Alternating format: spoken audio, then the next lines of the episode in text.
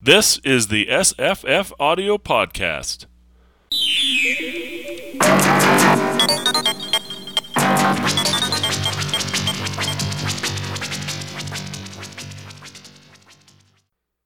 Today's podcast is a reading of James P. Crow by Philip K. Dick.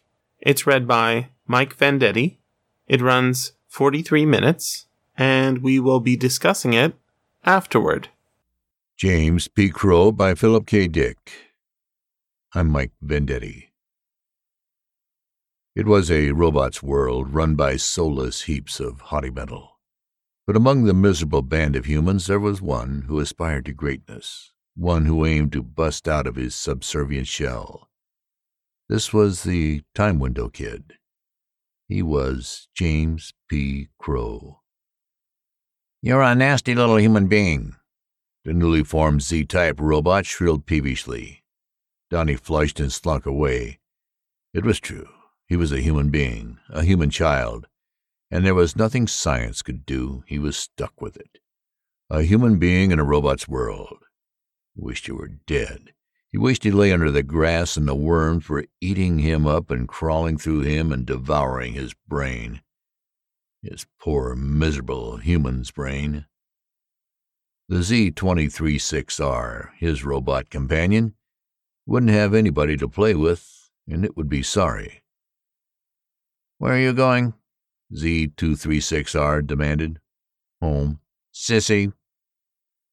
Donnie didn't reply. He gathered up his set of fourth-dimensional chests, stuffed it in his pocket, and walked off between the rows of Icarta trees toward the human quarter. Behind him, Z-236R stood gleaming in the late afternoon sun, a pale tower of metal and plastic. See if I care, Z-236R shouted sullenly. Who wants to play with a human being anyhow? You go home. You smell. Donnie said nothing, but he hunched over a little more, and his chin sank lower against his chest. Well, it happened, Edgar Parks said gloomily to his wife across the kitchen table.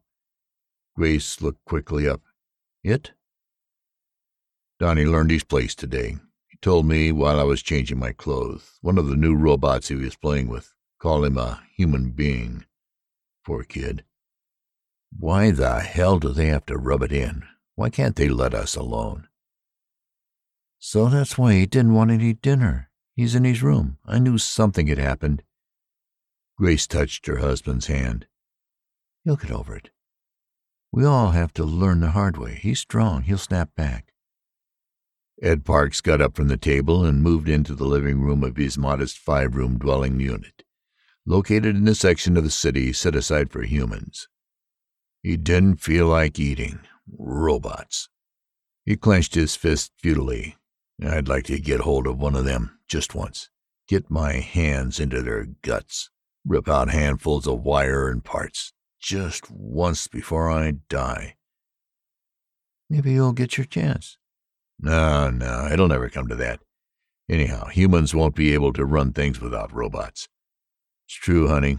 Humans haven't got the integration to maintain a society. The list proved that twice a year. Let's face it. Humans are inferior to robots. But it's their damn holding it up to us, like today with Donnie, holding it up to our faces. I don't mind being a robot's body servant. It's a good job, pays well, and the work is light. But when my kid gets told he's... Ed broke off. Donnie came out of his room slowly into the living room. Hi, Dad. Hi, son. Ed thumped the boy gently on the back. How you doing? Want to take in a show tonight? Humans entertained nightly in the vidscreens. Humans made good entertainers. That was one area the robots couldn't compete in. Human beings painted and wrote and danced and sang and acted for the amusement of robots. They cooked better, too, but robots didn't eat. Human beings had their place. They were understood and wanted as body servants, entertainers, clerks, gardeners, construction workers, repairmen, odd jobbers, and factory workers. But when it came to something like civic control coordinator or traffic supervisor for the Uson tapes that fed energy into the planet's 12 hydro systems. Dad, Donnie said, can I ask you something? Sure. Ed sat down on the couch with a sigh. He leaned back and crossed his legs. What is it? Donnie sat quietly beside him, his little round face serious. Dad, I want to ask you about the lists. Oh, yeah. Ed rubbed his jaw. That's right. Lists in a few weeks. Time to start boning up for your entry. We'll get out some of these sample tests and go over them. Maybe the two of us can get you ready for Class 20. Listen. Donnie leaned close to his father, his voice low and intense. Dad, how many humans have ever passed their lists? Ed got up abruptly and paced around the room, filling his pipe and frowning. Well, son, that's hard to say. I mean, humans don't have access to the C-Bank records, so I can't check and see. The law says any human who gets a score in the top 40% is eligible for classification with a gradual upward gradation, according to subsequent showing. I don't know how many humans have been able to. Has any human ever passed his list? Ed swallowed nervously. Gosh, kid, I don't know. I mean, I don't honestly know of any. When you put it like that, maybe not. The lists have been conducted only 300 years. Before that, the government was reactionary and forbade humans to compete with robots. Nowadays, we have a liberal government and can compete on the lists. And if we get high enough scores, his voice wavered and faded. No, kid, he said miserably. No human ever passed a list. We're just not smart enough. The room was silent. Donnie nodded faintly, expressionless. Ed didn't look at him. He concentrated on his pipe, hands shaking. It's not so bad, Ed said huskily. I have a good job. I'm body servant to a hell of a fine N-type robot. I get big tips at Christmas and Easter. Gives me time off when I'm sick. He cleared his throat noisily. Not so bad. Grace was standing at the door. Now she came into the room, eyes bright. No, not bad. Not at all. You open doors for it, bring its instruments to it, make calls for it, run errands for it, oil it, repair it, sing to it, talk to it, scan tape for it. Shut up, Ed muttered miserably. What the hell should I do? Quit? Maybe I should mow lawns like John Hollister and Pete Klein. At least my robot calls me by name, like a living thing, calls me Ed. Will a human ever pass a list? Donnie asked. Yes, Grace said sharply. Ed nodded. Sure, kid. Of course. Someday, maybe humans and robots will live together in equality. There's an equality party among the robots, holds ten seats in Congress. They think humans should be admitted without lists. Since it's obvious, he broke off. I mean, since no humans have ever been able to pass their lists so far. Donnie, Grace said fiercely, bending down over her son, listen to me. I want you to pay attention. Nobody knows this. The robots can't talk about it. Humans don't know. But it's true. What is it? I know of a human being who who's classified. He's passed these lists ten years ago, and he's gone up. He's up to class two. Someday he'll be class one. Do you hear? A human being. And he's going up. Donnie's face showed doubt. Really? The doubt turned to wistful hope. Class two? No kidding? No kidding, Grace said. It's just a story, Ed grunted. I've heard that all my life. It's true. I heard two robots talking about it when I was cleaning up one of the engineering units. They stopped when they noticed me. What's his name? Donnie asked, wide-eyed. James P. Crow, Grace said proudly. Strange name, Ed murmured.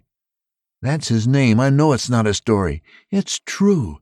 And sometime, someday, he'll be on the top level, on the Supreme Council. Bob McIntyre lowered his voice. Yeah, it's true, all right. James P. Crow is his name. It's not a legend, Ed demanded eagerly. There really is such a human, and he's class two, gone all the way up, past his list like that. McIntyre snapped his fingers. The robes hush it up, but it's a fact. And the news is spreading. More and more humans know. The two men had stopped by the service entrance of the enormous structural research building. Robot officials moved busily in and out through the main doors at the front of the building. Robot planners who guided Terran society with skill and efficiency. Robots ran Earth. It had always been that way. The history tapes said so. Humans had been invented during the total war of the 11th Millibar. All types of weapons had been tested and used, humans one of the many. The war had utterly wrecked society. For decades after, anarchy and ruin lay everywhere. Only gradually had society reformed under the patient guidance of robots. Humans had been useful in the reconstruction, but why they had originally been made, what they had been used for, how they had served in the war, all knowledge had perished in the hydrogen bomb blasts. The historians had to fill in with conjecture. They did so. Why such a strange name? Ed asked. McIntyre shrugged. All I know is he's sub-advisor to the Northern Security Conference, and in line for the council when he makes Class One. What do the robes think? They don't like it, but there's nothing they can do. The law says they have to let a human hold a job if he's qualified. They never thought a human would be qualified, of course, but this crow passed his lists. It certainly is strange. A human smarter than the robes. Wonder why? He was a ordinary repairman, a mechanic, fixing machinery and designing circuits, unclassified, of course. Then suddenly he passed his first list, entered Class 20. He rose the next biennial to Class 19. They had to put him to work. McIntyre chuckled. Too damn bad, isn't it? They have to sit with a human being. How do they react? Some quit, walk out, rather than sit with a human. But most stay. A lot of robes are decent. They try hard. I'd sure like to meet this fellow Crow. McIntyre frowned. Well, what is it? I understand he doesn't like to be seen with humans too much. Why not? Ed bristled. What's wrong with humans? Is he too high and mighty, sitting up there with robots? It's not that. There was a strange look in McIntyre's eyes, a yearning, distant look. It's not just that, Ed. He's up to something, something important. I shouldn't be saying, but it's big, big as hell. What is it? I can't say, but wait until he gets on the council. Wait. McIntyre's eyes were feverish. It's so big it'll shake the world. The stars and the sun'll shake. What is it? I don't know, but Crow's got something up his sleeve, something incredibly big. We're all waiting for it, waiting for the day. James P. Crow sat at his polished mahogany desk thinking. That wasn't his real name, of course. He had taken it after the first experiments, grinning to himself as he did so. Nobody would ever know what it meant.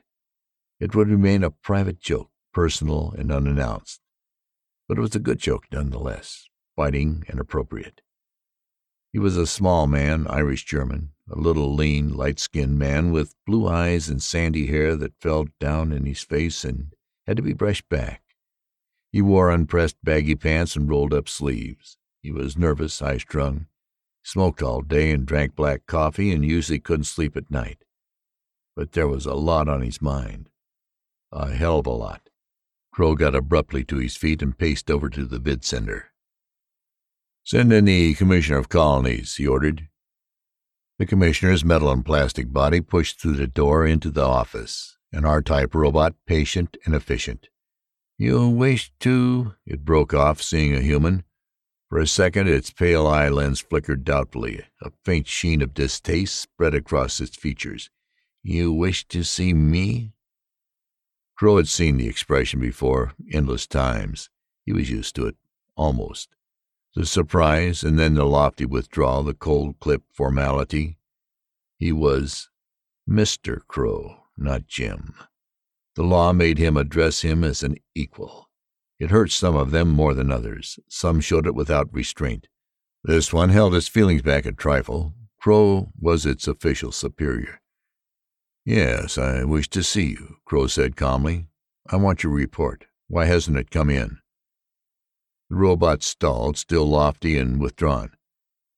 Such a report takes time. We're doing the best we can. I want it within two weeks, no later. The robot struggled with itself, lifelong prejudices versus the requirements of governmental codes. All right, sir. The report will be ready in two weeks. Moved out of the office. The door formed behind it. Crow let his breath out with a rush. Doing the best they could, hardly, not to please a human being even if he was at advisory level, class two. They all dragged their feet all the way down the line, little things here and there. His door melted and a robot wheeled quickly into the office. "I say there, Crow, got a minute?" Of course. Crow grinned. "Come in and sit down. I'm always glad to talk to you." The robot dumped some papers on Crow's desk, tapes and such, business trifles. He eyed Crow intently. You look upset. Anything happen?" "Ah, report I want. Overdue. Somebody taking his time." L-87T grunted. "Same old stuff. By the way, we're having a meeting tonight. Want to come over and make a speech?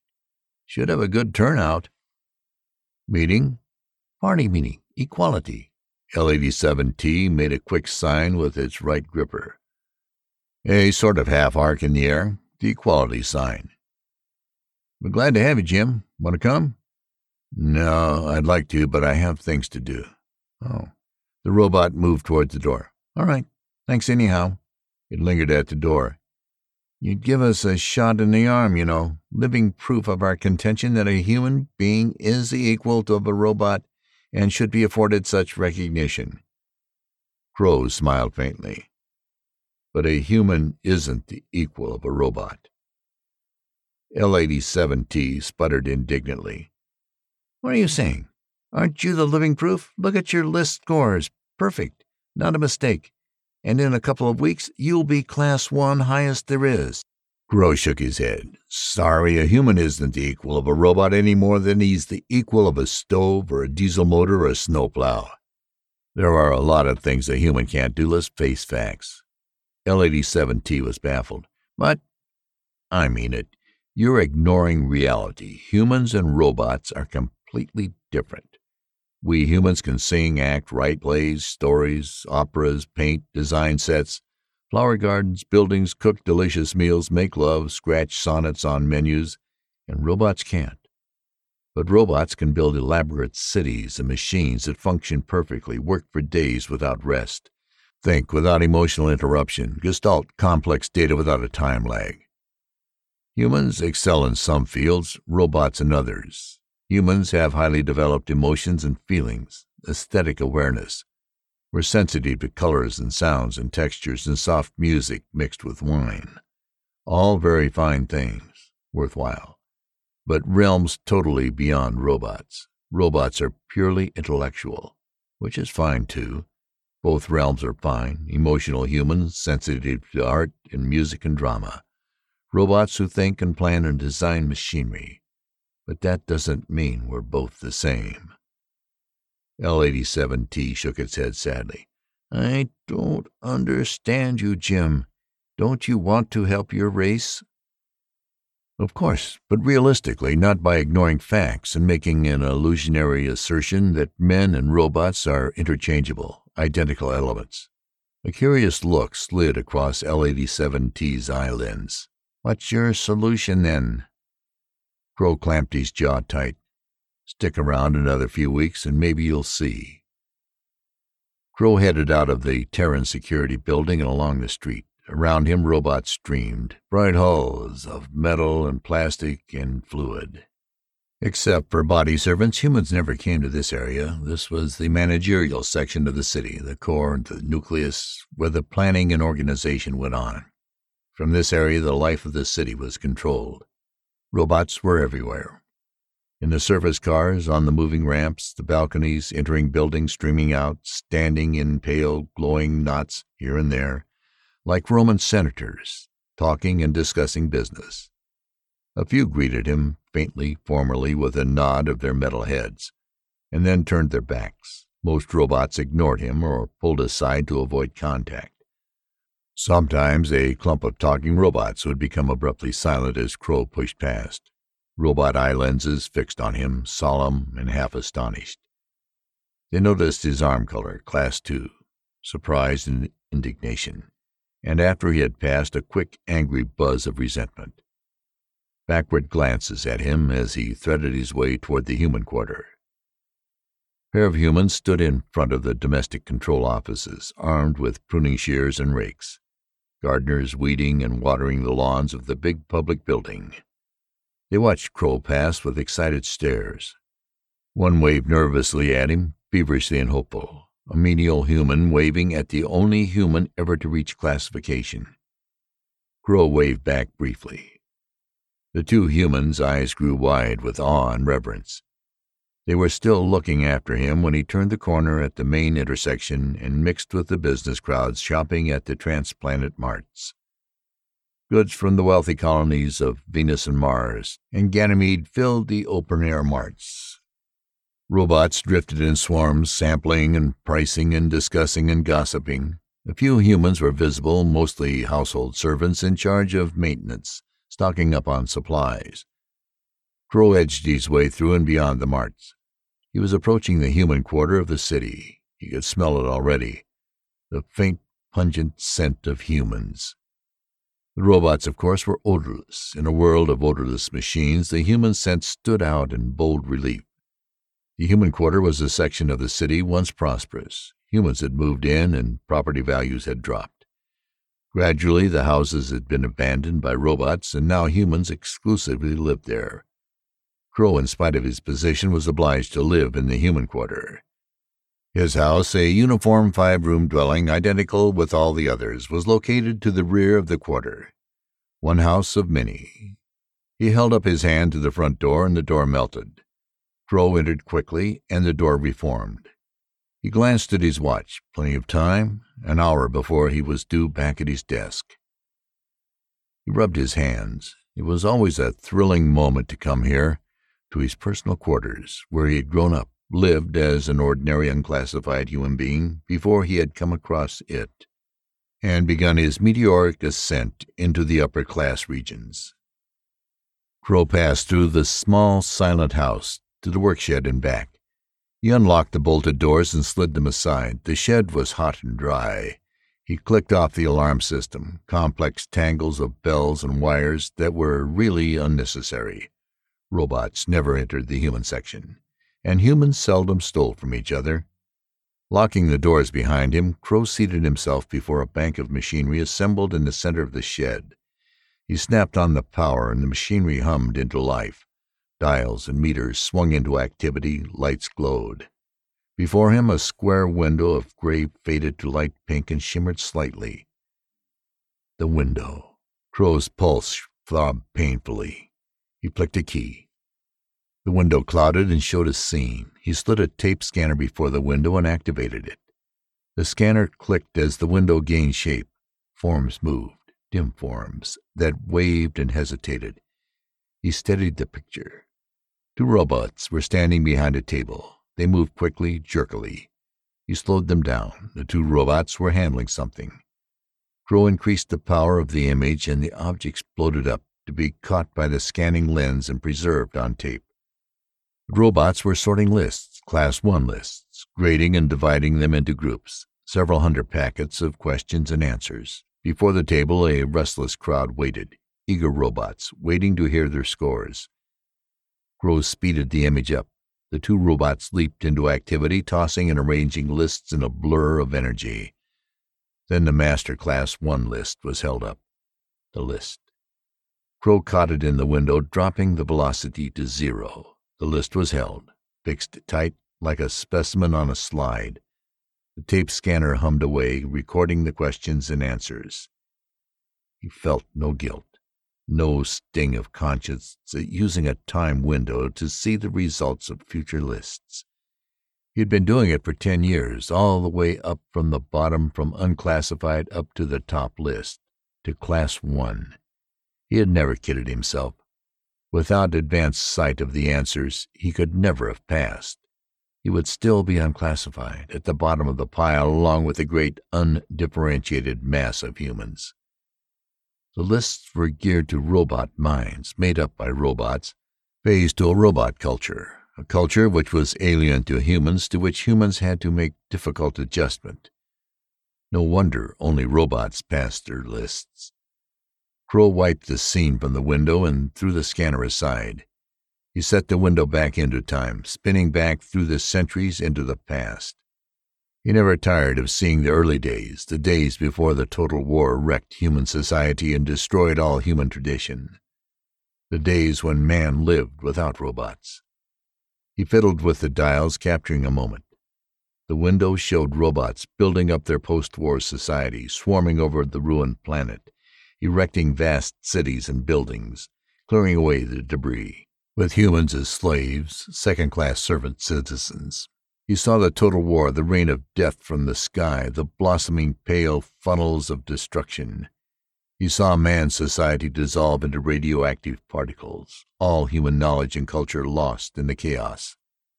And once again he caught his favorite of all scenes, a scene he had examined repeatedly, enjoying with acute satisfaction this unique sight a scene of human beings in an undersurface lab in the early days of the war, designing and building the first robots, the original A-type robots, four centuries before.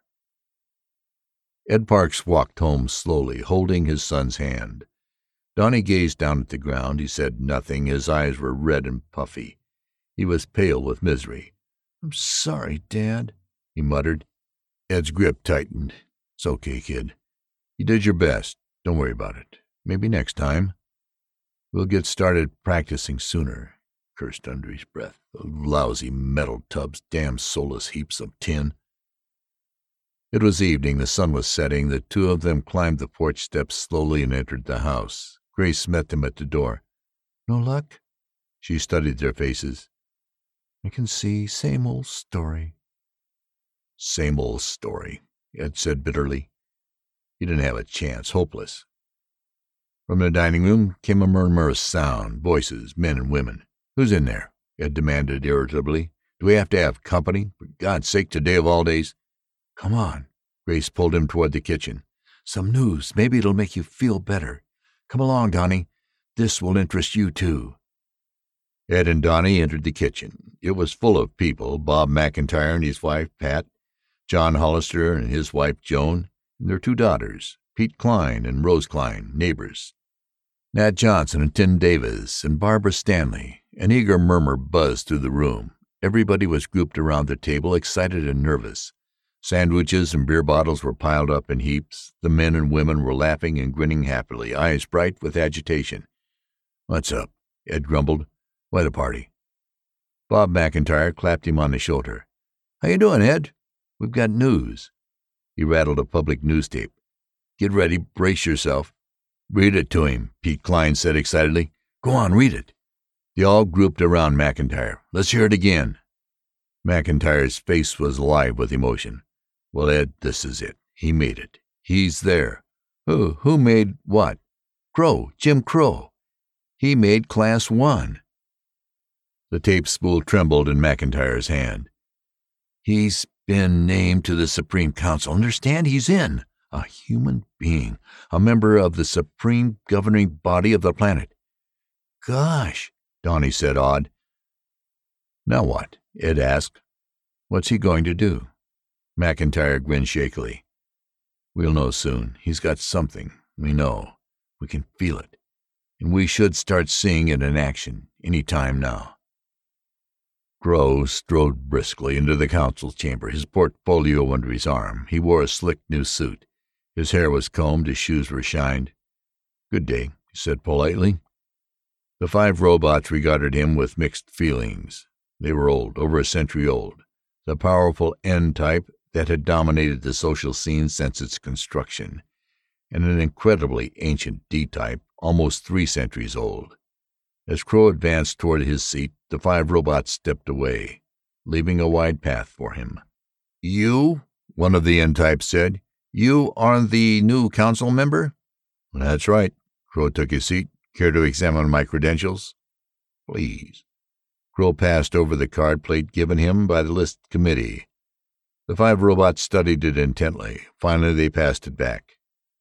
It appears to be in order, the D admitted reluctantly. Of course. Crow unzipped his portfolio. I wish to begin work at once. There's quite a lot of material to cover. I have some reports and tapes you'll find worth your while. The robots took their places slowly, eyes still on Jim Crow. This is incredible, the D said. Are you serious? Can you really expect to sit with us? Of course, Crow snapped. Let's forego this and get down to business. One of the N types leaned toward him, massive and contemptuous, its patina encrusted hull gleaming dully. Mr. Crow, it said icily, you must understand this is utterly impossible. In spite of the legal ruling and your technical right to sit on this.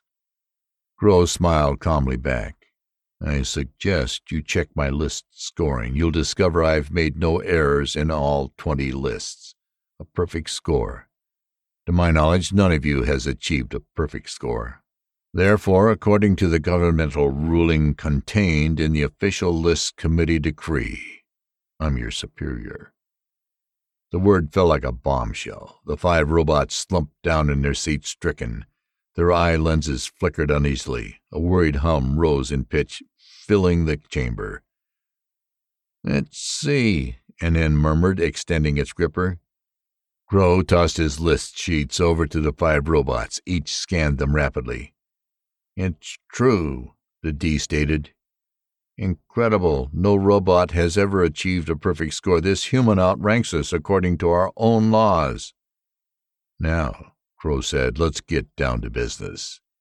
He spread out his tapes and reports. I won't waste any time. I have a proposal to make, an important proposal bearing on the most critical problem of this society. What problem is that? An X asked apprehensively. Crow was tense. The problem of humans humans occupying an inferior position in a robot world, menials in an alien culture, servants of robots. Silence. The five robots sat frozen. It had happened, the thing they had feared. Crow sat back in his chair, lighting a cigarette. The robots watched each motion, his hands, the cigarette, the smoke, the match as he ground it out underfoot. The moment had come. What do you propose? the D asked at last, with metallic dignity. What is this proposal of yours? I propose you robots evacuate Earth at once, pack up and leave, emigrate to the colonies. Ganymede, Mars, Venus. Leave Earth to us humans. The robots got instantly up. Incredible! We built this world. This this is our world. Earth belongs to us. It has always belonged to us. Has it? Crow said grimly. An uneasy chill moved through the robots. They hesitated, strangely alarmed. Of course, the D murmured. Crow reached toward his heap of tapes and reports. The robots watched his movement with fear. What is that? An demanded nervously. What do you have there? Tapes, Crow said. What kind of tapes? History tapes. Crow signaled, and a gray clad human servant hurried into the chamber with a tape scanner. Thanks, Crow said. The human started out. Wait, you might like to stay and watch this, my friend. The servant's eyes bulged. He found a place in the back and stood trembling and watching. Highly irregular, the D protested. What are you doing? What is this? Watch. Crow snapped on the scanner, feeding the first tape into it. In the air, in the center of the council table, a three-dimensional image formed. Keep your eyes on this. You'll remember this moment for a long time. The image hardened. They were looking into the time window. A scene from the Total War was in motion. Men, human technicians, working frantically in an undersurface lab, assembling something, assembling the human servant squawked wildly. N.A. It's a Type A robot. They're making it. The five council robots buzzed in consternation. Get that servant out of here, the D ordered. The scene changed. It showed the first robots, the original Type A, rising to the surface to fight the war. Other early robots appeared, snaking through the ruins and ash. Approaching warily, the robots clashed. Bursts of white light, gleaming clouds of particles. Robots were originally designed as soldiers, Crow explained. Then more advanced type were produced to act as technicians and lab workers and machinists. The scene showed an undersurface factory. Rows of robots worked presses and stampers. The robots worked rapidly, efficiently, supervised by human foremen. These tapes are fake, N.N. cried angrily. Do you expect us to believe this?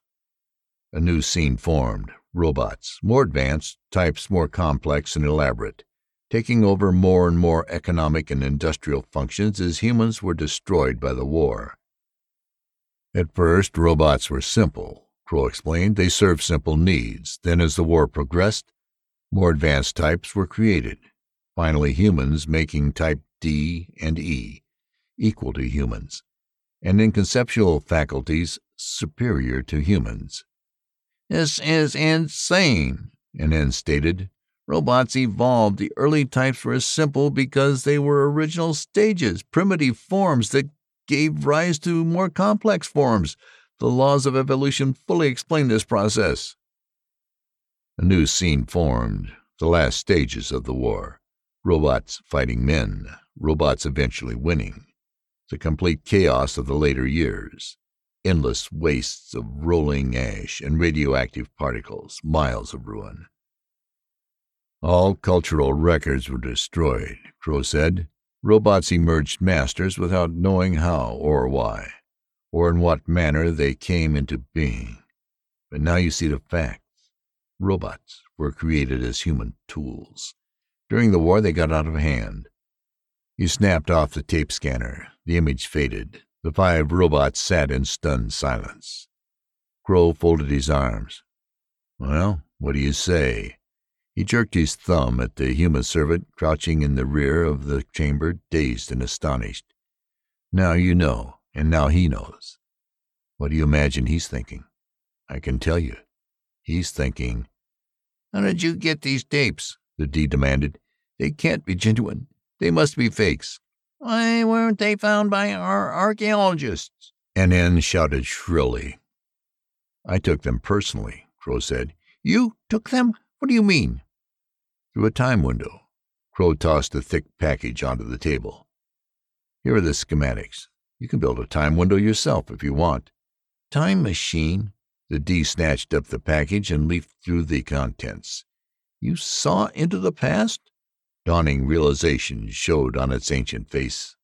Then he saw ahead, N.N. screeched wildly. Into the future!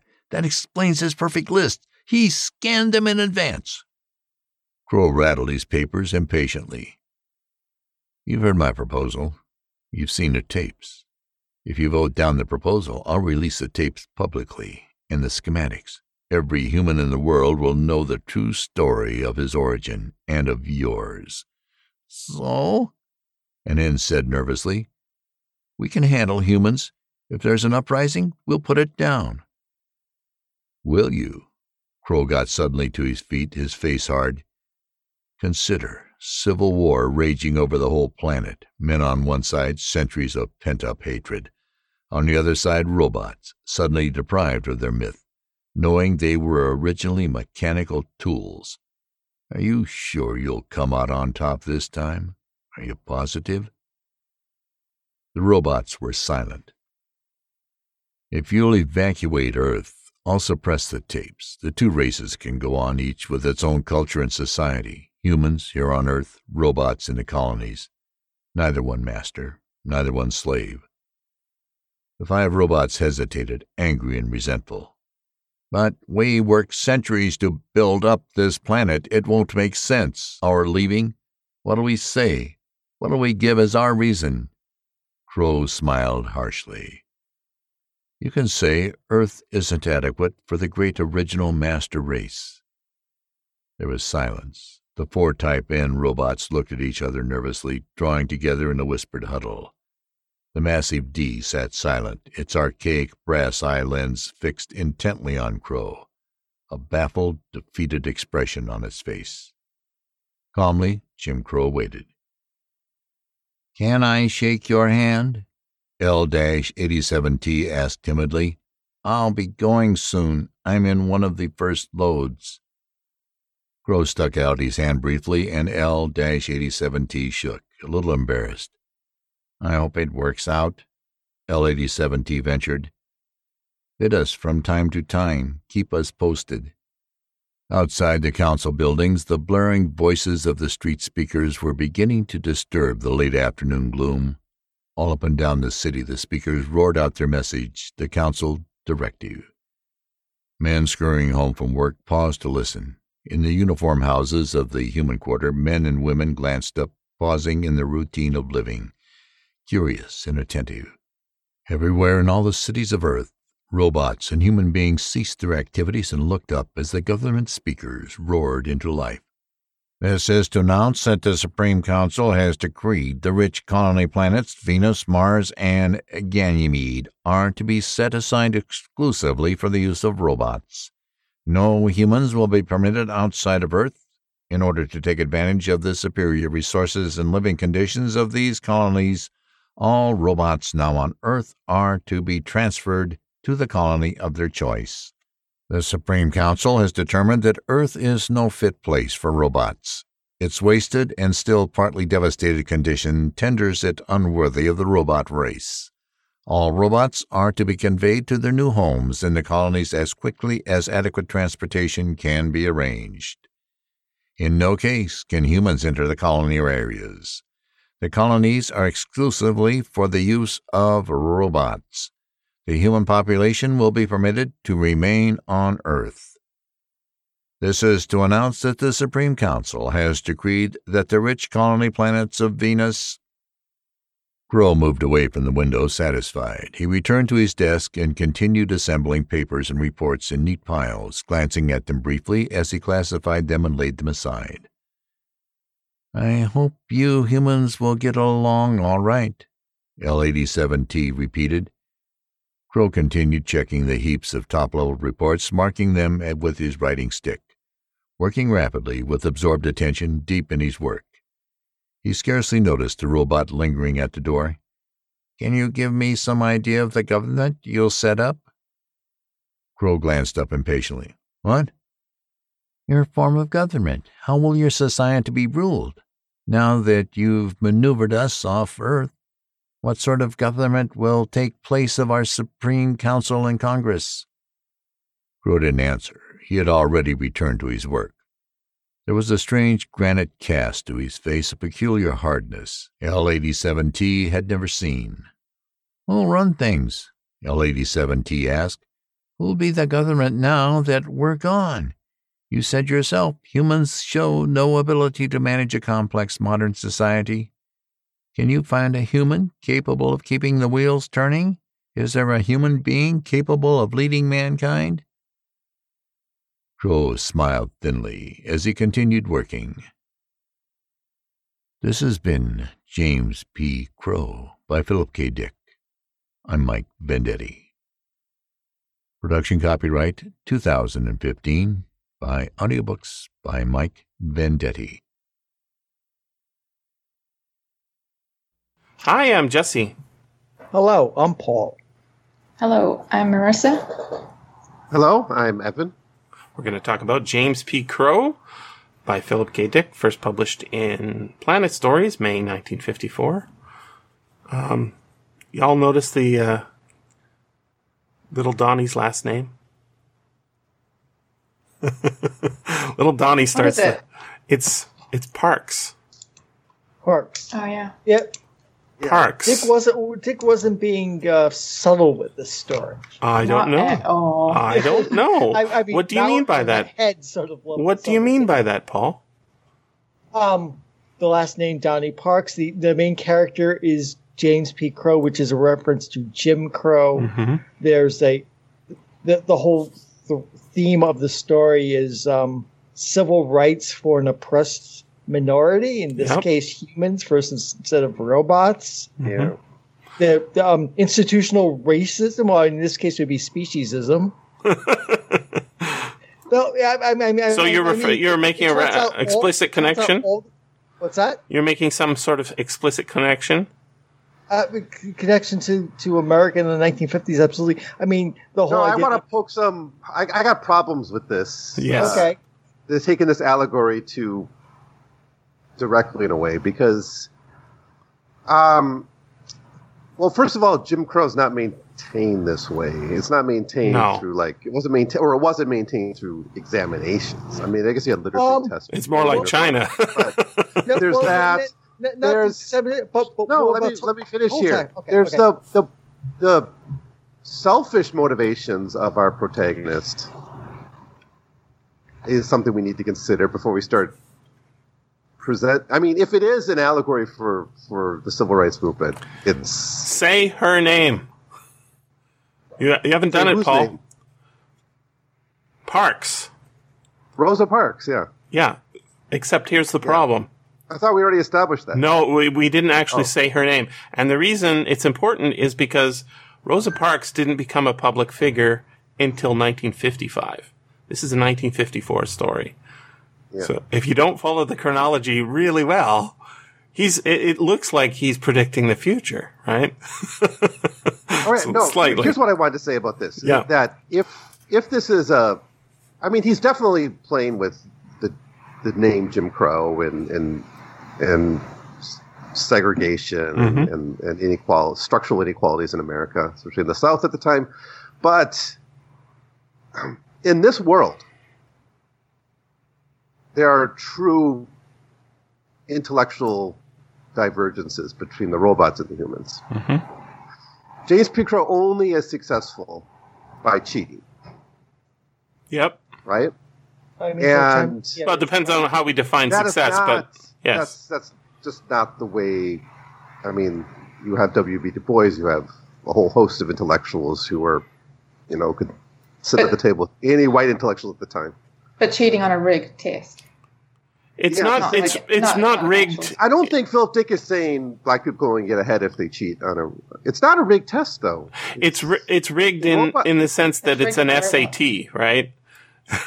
if you make the Yeah, test, if you make the test, then the test is for you, right? It's a test that you can pass. And and that point is explicitly made in here, but it is it's more like a it's supposed to be a meritocracy test, right?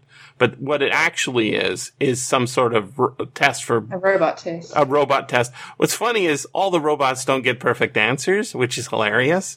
And I mean, the the kid robot at the beginning of the story, the Z, by the way, and they go from A to Z, right? Robots.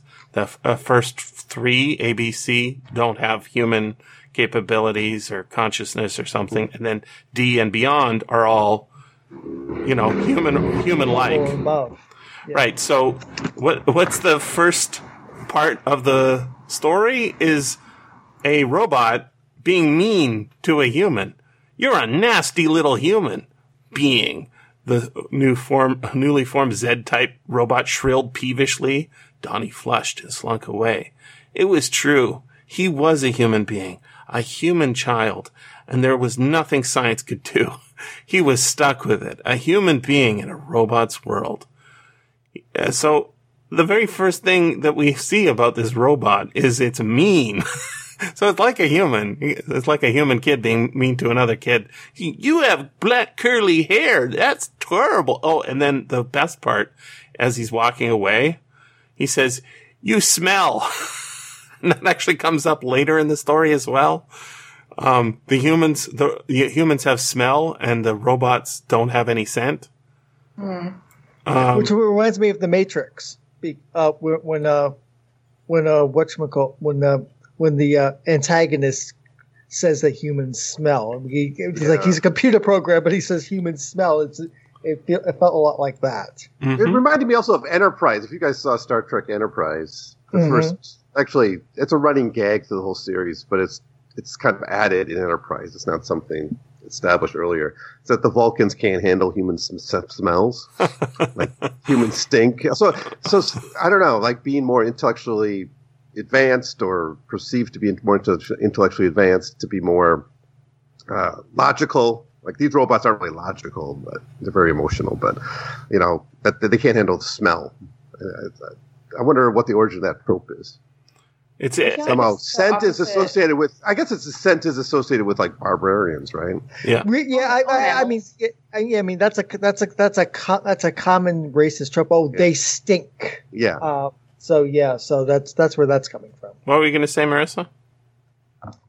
Oh, I was going to say the test. It was making me think of like the opposite test if it was the other way around. If the humans, uh, you know, were running the tests, it would be Blade Runner, like with the Voight-Kampff Mm. test. I- In fact, it is. Well, that- it's a. It's the same author, right? he's he's. What's so interesting is the first way you read this story, at least for me, and I think sounds like for Paul, um, is that it is it's anti-racist. But the more I look at it, the more I think that that's know. eh, that's not a- Yeah. actually what is going on. And what's Well- more interesting is that he's trying to do a story about racism. He's trying to do a story about racism, um, but class is also tied up so strongly with it. It's so, such an American story. I mean, maybe Indian science fiction is like, you know, from India, uh, is, is, uh, has similar things, but the class and, and, and, um, race go together so much like caste and, and class go together that it's very difficult to disentangle, uh, them in this world. And so that ending makes you think, uh, okay, what's he going to do? Um, there's so many preposterous things going on here, but I think it works really well. Oh, and the smell? I think one Uh, one big pro- one thing I couldn't stop thinking about. Uh-huh. This is another reason I, I think I I don't want to accept this as like Dick's anti-racist story. I think there are better examples if you want to find a, a true anti-racist story by Philip K. Dick. Um, and I'm not saying he's a racist either. I'm just saying this is. Oh, I don't want to use even the word the word the problematic story in, in respect to that. And the reason why is you have this really weird vibe that like it. Marissa asked before, like like if the humans gave the test, but in this world, given this text alone, the robots will pass the math test and the planning test and the you know res- the logistics tests. The humans would pass the art and culture test. and the cooking test. Yeah, the cooking test. And this is this idea that it's almost like a separate from but equal Mm-hmm. kind of argument. Why is he named James P. Foundation of Jim Crow? Crow itself. Yes, James P. Crow's solution at the end of the story is segregation. Yeah.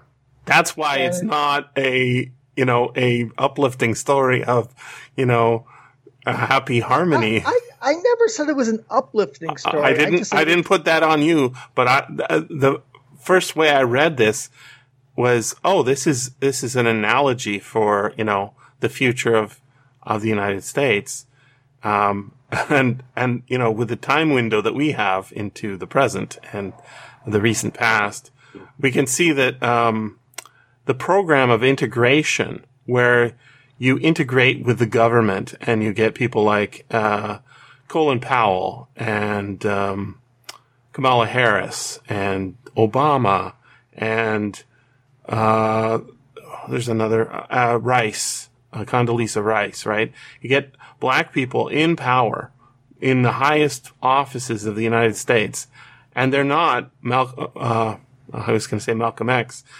They're not uh, Martin Luther King. They're not people who are who are saying let's all live peacefully together. They're people who can successfully run the empire. Well, And it's a a class. very small sample size. Well, it, Could be. but the important part is, you know, if you're going to integrate into that group, right, you're going to become part of the ruling class. Um, you can't be the kind that is going to do anything to upset the apple cart. And so what's so funny here is the ending is, it seems like all the robots are going to leave Earth for this, uh, sh- you know, shame covering maneuver. And I'm like, that's not what would happen. But even if, even if he, even if they did, right, the truth's going to come out at some point. Well, and it's just the exact same problem. They've just expanded it. Like they've just made the the human group uh, now has Earth to do its own thing on rather than in their own homes or whatever. But it's still segregated. But- but- the- Just But- becomes but a culture reservation, right? Yeah, Or- yeah. Well, Earth is a reservation because they make it explicit that humans are going to be stuck on Earth, not being able to leave. they which can't really- leave. Yeah. which really depressed me. It's also kind of a reverse of I know I keep bringing up the novel Time Out of Joint and Time Out of Joint. Philip is arguing, oh, no, the the space is the future and that's where we should be going, and one happy world is not enough here. That's what humans get stuck with, just one happy world that is Earth, and the robots get the rest of the universe. That's not there. yeah. Let's let's Did uh any of you see this as a? This is a bit off topic, I guess, but I, before I, I, I stop thinking about it, is this a sequel to to uh, Second Variety? Mm, yeah. So it has it has a not just second variety, but um, we have so many stories where robots The are built ultimate during the war. The remember the leadies, right? Yeah, the Defenders. The defenders. But this one sounded more explicitly like what we see in Second Variety. Like they're first as warriors, but then they get a new version that's can. it's more uh, he post-human. uses some of the same tech, right? So he, the vid sender is in here, and that's um that's in another. Remember, that's in that story where uh simple guy from the past goes to the future and is able to fix things, and he turns a kid's vid sender into a uh, a functional interplanetary vid sender, right? A toy vid sender into a real vid sender. I can't remember the name of that story, but um, he uses a lot of the same tech. The time viewer here is not that different from the time scoop in uh, yeah, and recheck. Paycheck, but he I think he's had the uh, time viewer in other stories as well. Yeah, he has. Um, so he he's he's definitely, you know, it could be in a what's the Heinlein version of the cinematic universe, Paul? I don't know. Remember the- future history. the future history, right? He's definitely made that possible. Although I don't think he, like, I think he's explicitly thinking in those terms. nah, I mean, he's no- just selling stories and putting out Yeah. story ideas. But uh, he definitely is using this the tools of his imagination over and over again in different ways. But uh, I have a question. Um, I I don't have a good answer for it, and uh, it's interesting. So the first time I saw this story title when I'm going through the uh, the Philip K. Dick stories looking for public domain ones, and this one turned out to be public domain. Um, I didn't understand what the title meant, like James P. Crow. It took me a, like a minute to figure out. Oh yeah, Jim Crow, right? Yeah, you're not American. I I'm mean, not. I'm not American. It, we don't grow up with this stuff in you know our public schools and stuff like that. So uh, I've learned it all subsequent to that and outside of that. But um, I still have no real good explanation for why his middle initial is P. I have like a guess, Yeah. but it's not a good guess. What's your guess? Well, um, Jim Crow is like uh, it- it's it's it's a weird etymology, right? Jim Crow laws. There wasn't one, right? They were basically lo- they're not constitutional laws saying black people and white people are separated and have to drink at separate fountains and sit at different what- sections of the bus. It What- comes what- out of Yeah, like the mid 19th century uh, blackface um, music. Um, that is Well, the term Jim, like the character, it's a Yeah. stock character. That's yeah, right. Jump Jim Crow. That's right. So James is a transformation of that to make it more formal, right? Um, and the P gives him a middle name so that it's separated. But uh, there is uh, there was a uh, musician, I think it was James P. Johnson, um, who was fairly famous as a uh, ragtime jazz musician, sort of the transition between those two things. And I know Philip K. Dick is a was a music guy, but um, I don't have any good evidence other than that. Like it, it it's James P. Johnson, right? But but why why would he? Like I thought maybe there's maybe it has some hidden meaning. Like I feel like knowing, like, if we think about Philip K. Dick, it totally does. Like, it's probably some hilarious joke that he's put in there. it very it very, much, could be. joke for himself. Yeah, and and and yet at the end of the story, where um, uh, Johnson died in '55, so he's alive and still. Uh, he was like he was influential, right? On, but it's not really the kind of music Phil K. Dick seemed most interested in, right? Which was classical.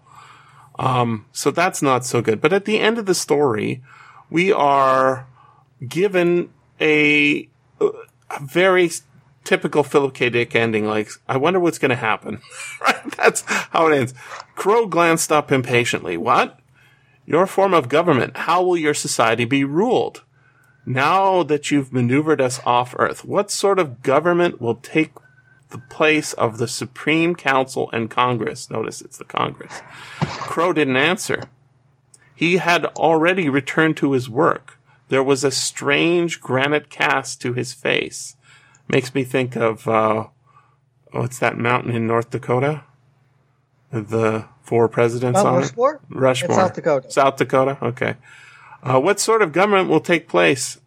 Crow didn't answer. He had already returned to his work. There was a strange granite cast to his face, a peculiar hardness. L87T had never seen. Who'll run things? L87T asked. And if you look at it on the page, it looks like late, sort of, a little bit. Um, who will be the government now that we're gone? He keeps asking over and over again, right? You said yourself humans show no ability to manage a complex modern society. Can you find a human capable of keeping the wheels turning? The turning wheel. There's another Philip K. Dick story. Is there a human being capable of leading mankind? Question mark. Crow smiled thinly and continued working. So, James P. Crow has liberated humans from from all robot overseers, right? All, all robot master master race is also called out in here. Um, and he has said that he's not going to give this knowledge to, you know, of the time scoop and all that to regular humanity. So not everybody's going to know that he's a cheater, right? That he mm. wasn't superior on uh, giving everybody a uh, chance, right? This is uh, this story like is although you know we talk about the test in this story being unrealistic, it is, but it also isn't. So there were uh, black doctors and black uh, you know famous scholars, um, and they did hold a kind of revered place within black communities. These people are educated. These people ha- are just so good right? The story we hear about the baseball player, right? Famous baseball players, um, who, who get into the white leagues because they just can't be held back because the white players are just not as good as these guys, right? They hold a special place within the black community because it's, it's evidence for them. And that, that's why this story is kind of weird. It's got two sections. It's got the spending time with Donnie Parks and his family and then spending time with James P. Crow. And they're not con- connected, right? They're not, you know, f- mm. friends. They're two different views of this world. And the view of the, of the people, uh, the, I want to say the whites, or the uh, blacks in this case. I was I was telling uh, somebody online um, that this that she was looking for um, stories where robots were black, and I was like, I'm pretty sure that doesn't exist. I mean, all robots are slaves in a sense, so they all are, right? But oh, in this case, they're all 10. In this case, well, you know, as a metaphor, right? Yeah. Um, uh, in this case, what's funny is all the robots are white and all the humans are black, right? Mm-hmm. If you're looking at it as a, an analogy for, you know, United States, uh, in the 1950s, that's really what's going right. on. You can, you can be treated well by your white employer, but you're not running the business. You're working for a white man.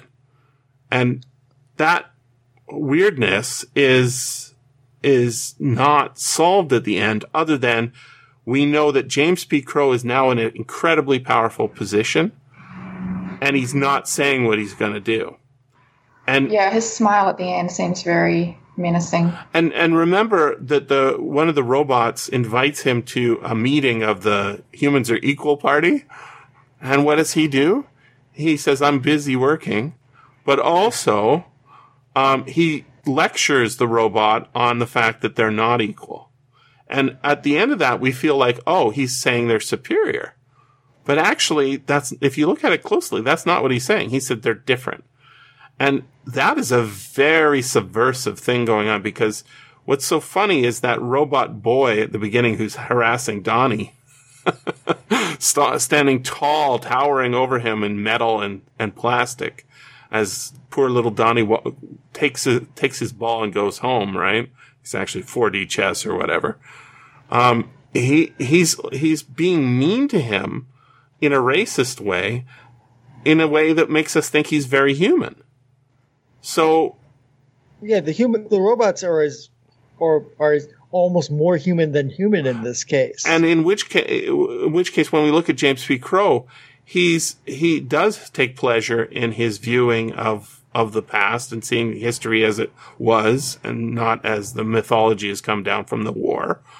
But he he's very robot like in a certain sense that he's always working and he, he's become the thing that you know he is the power now.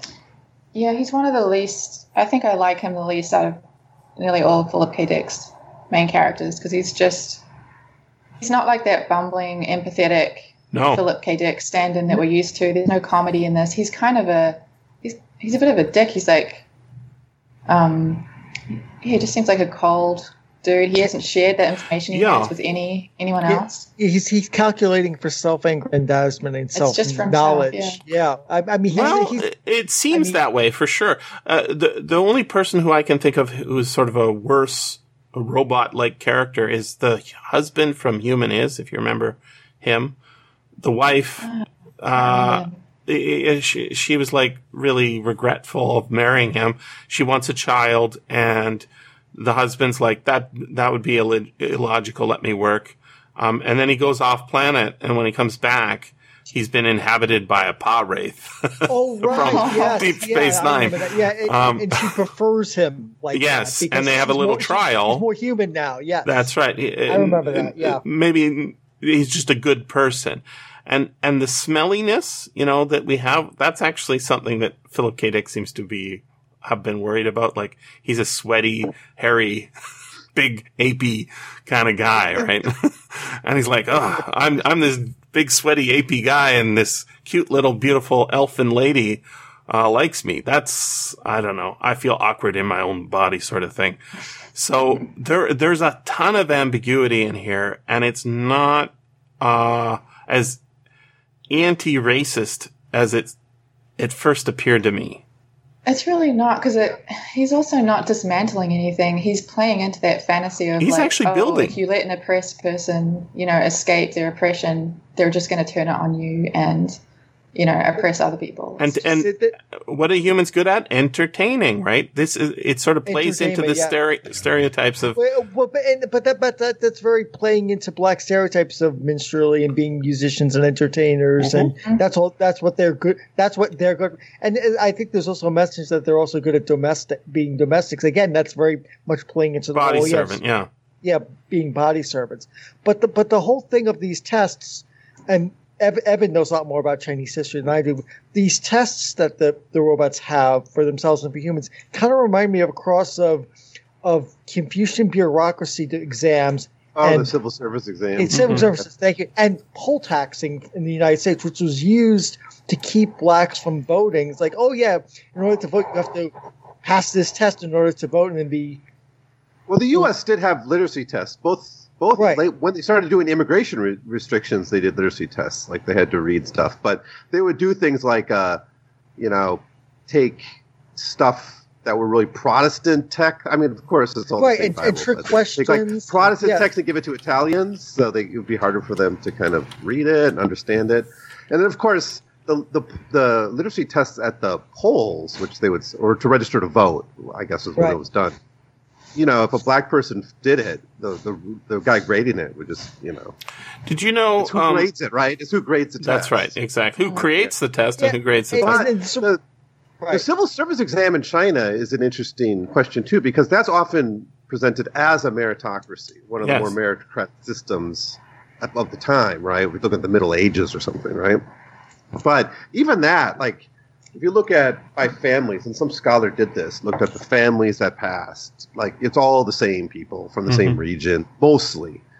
You know, it's not like peasants were like studying hard between, you know, milking cows Plowing the and, fields, yeah. and then and then passing the exam. It almost never happened that way. So it's it's a or or the same way. The, the other thing I thought about was the the Indian civil service exam. That might actually be a better metaphor because there did have the the British had this idea of meritocracy in British India, but if you were an Indian, you never could get to the high levels of the Um, Indian civil service. Evan, have you read? It's it's recent, so maybe you haven't, and I have no idea if it's available in China. Um, there's a there's an author friend of mine. Her name is uh, Rebecca Kuang. She's written a trilogy of novels, which is a fantasy version of early Yeah, I 20th need to century. read those. I know that. Yeah, she, yeah, oh, okay, the, yeah. The, the, the previously known, the previously called Campbell Award last year, Yes, right? yeah, yes. I think she. I think she's a winner. I think she's a winner of the. They got a new aim for it. Analog, I think. Analog. Uh, the Astounding Award. oh, okay. Yeah, The it's called Astounding Award, yeah. yeah, yeah, yeah. she Yeah, has but a- you need to read her stuff because it's Yeah. supposed to be alternate history or It, it, it, it, it, it, it, I mean, it really is a disguised version of early 20th century China under the first Japanese invasion with magic and gods and things.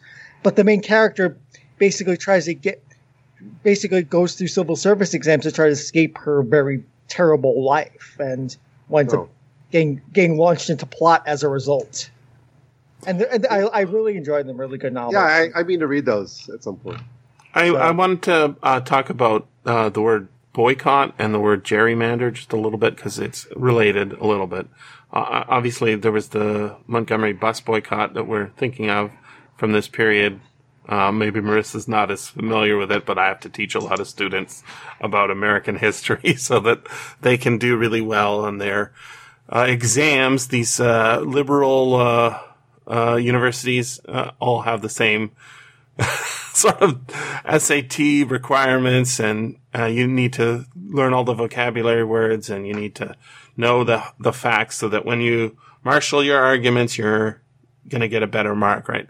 I'm helping the Chinese elites get into becoming the American elites. It's a really weird job.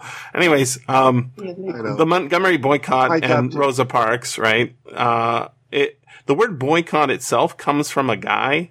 There was a an Irish um, captain who owned like a bunch of land in in County Mayo in Ireland, and uh, they were have some having some sort of financial uh, and uh, social crisis at the time, as usual, right? And uh, they decided the people of this uh, community decided because he was he was uh, a rent owner or landowner and had everybody's rent. He wouldn't lower the rent, right? Basically, it was a situation like we've got right now, where there's a whole bunch of people going to get kicked out, right? So everybody in the community decided to boycott him. His name was Boycott.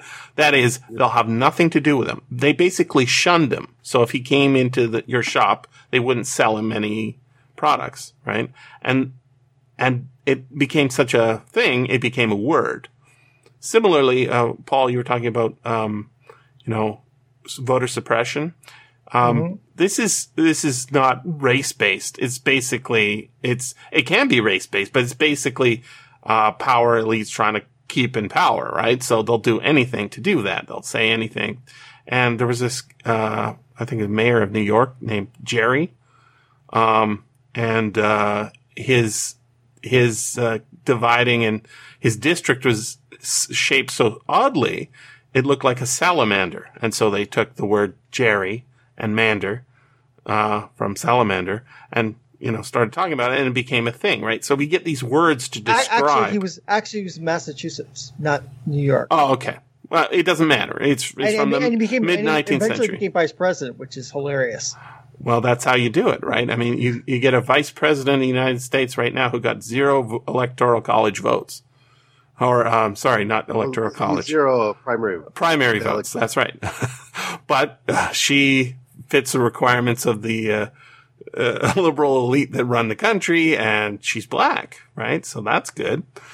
Um, now everything will be peaceful and love, right? That's that's it's what we're. special circumstances this time as well. there was definitely there's always special circumstances, though, right? The- This is the- an extra. Well, I mean, in the 80s, we were all worried about getting nuked, so we have to elect a hawkish, uh, hawkish, uh, I don't know. But people are actually getting nuked this time. There's so many dead. It's kind of. No, no, I mean literally nuked. We were, Yeah. uh, uh, there was a Cold War, right? I, I was so freaked out as a kid by the Cold War. I was like, I was literally calculating how far I would need to run to get away from the nukes that I was assured that were coming, right? And every, I, I lived in New York City. I thought, oh great, if there's nuclear war, I'm dead. That's so yeah. Well, I, I had I, I lived fairly far from the central core, so I was thinking like it's possible I could live in the mountains, right? And I would go hiking on the weekends, and I would be thinking like it, this is far enough over the horizon from the blast that I, I'll probably survive the initial blast. And like this is not like uh, casual. I mean, these were thoughts in my head in the same. That's why I think Philip K. Dick's so good at getting in kids' heads. Right? Is this story and there's another one, uh, Jerry and the Beetles, or no, it's not Jerry and the Beetles. Uh, something in the Beetles. Who the Beetles? Yeah, Who, who, who in the Beetles? I forget. Um, Is it Jerry? It's not Jerry because it's gerrymander, right? Um, but it's uh, some uh, some story about a kid who's getting harassed by aliens when in a very similar situation to this, right? Um, society suddenly That's like changes. the humans are finally getting kicked out, right? of the That's right. They're no It's longer like a in charge. Colonial situation. It's actually Bajor, right? it's The uh, Cardassians the Cardassians are leaving, and he's a Cardassian, and now he's no longer respected and welcome. He is now uh, being boycotted by his friends and treated as the enemy. So, uh, yeah, there's definitely, there's definitely, but they put us in these situations, right? The people in power, they put us in the situations where we we have no choice. We have to do this. And and what's so funny is at the end of this, it feels like Philip K. Dick is smarter uh, than you know he is, because at the end, I don't get the sense that Donnie Parks and his mother Grace and his dad, uh, uh, what's his dad's name, Edgar, right? I don't get a sense that their life is going to radically improve because the robots are gone, right? Those robots were contributing to society um, in that they were good at some things. He makes that point explicitly. What that thing is is, I guess, planning. Maybe there's no wars now. Uh, I don't. I don't really know. It's not really clear in the story. So Philip Dick does this so much in the 50s, and I think actually throughout his career, he never kind of gives this up, but he likes to create this political situation, sometimes a dystopia, Mm. you know, usually some kind of dystopia, and then somehow be broken up. And that's when the story ends, like just when it's breaking up. So The Man Who Japed or Vulcan's Hammer, uh, the world Jones made. What's the one with uh, the Solar aliens Lottery. from Nazi, Oh. Nazi aliens with the Italian Italian president of Earth? Oh yeah, the now wait for last year. Now wait for last year. We Great. gotta Yeah. talk about our friends Frolix Eight, that too. Mm-hmm. But excuse me, the story takes you to the fall of this regime, and then he's like, "Wow, the future is kind of unwritten." He never actually creates Yeah. an alternative.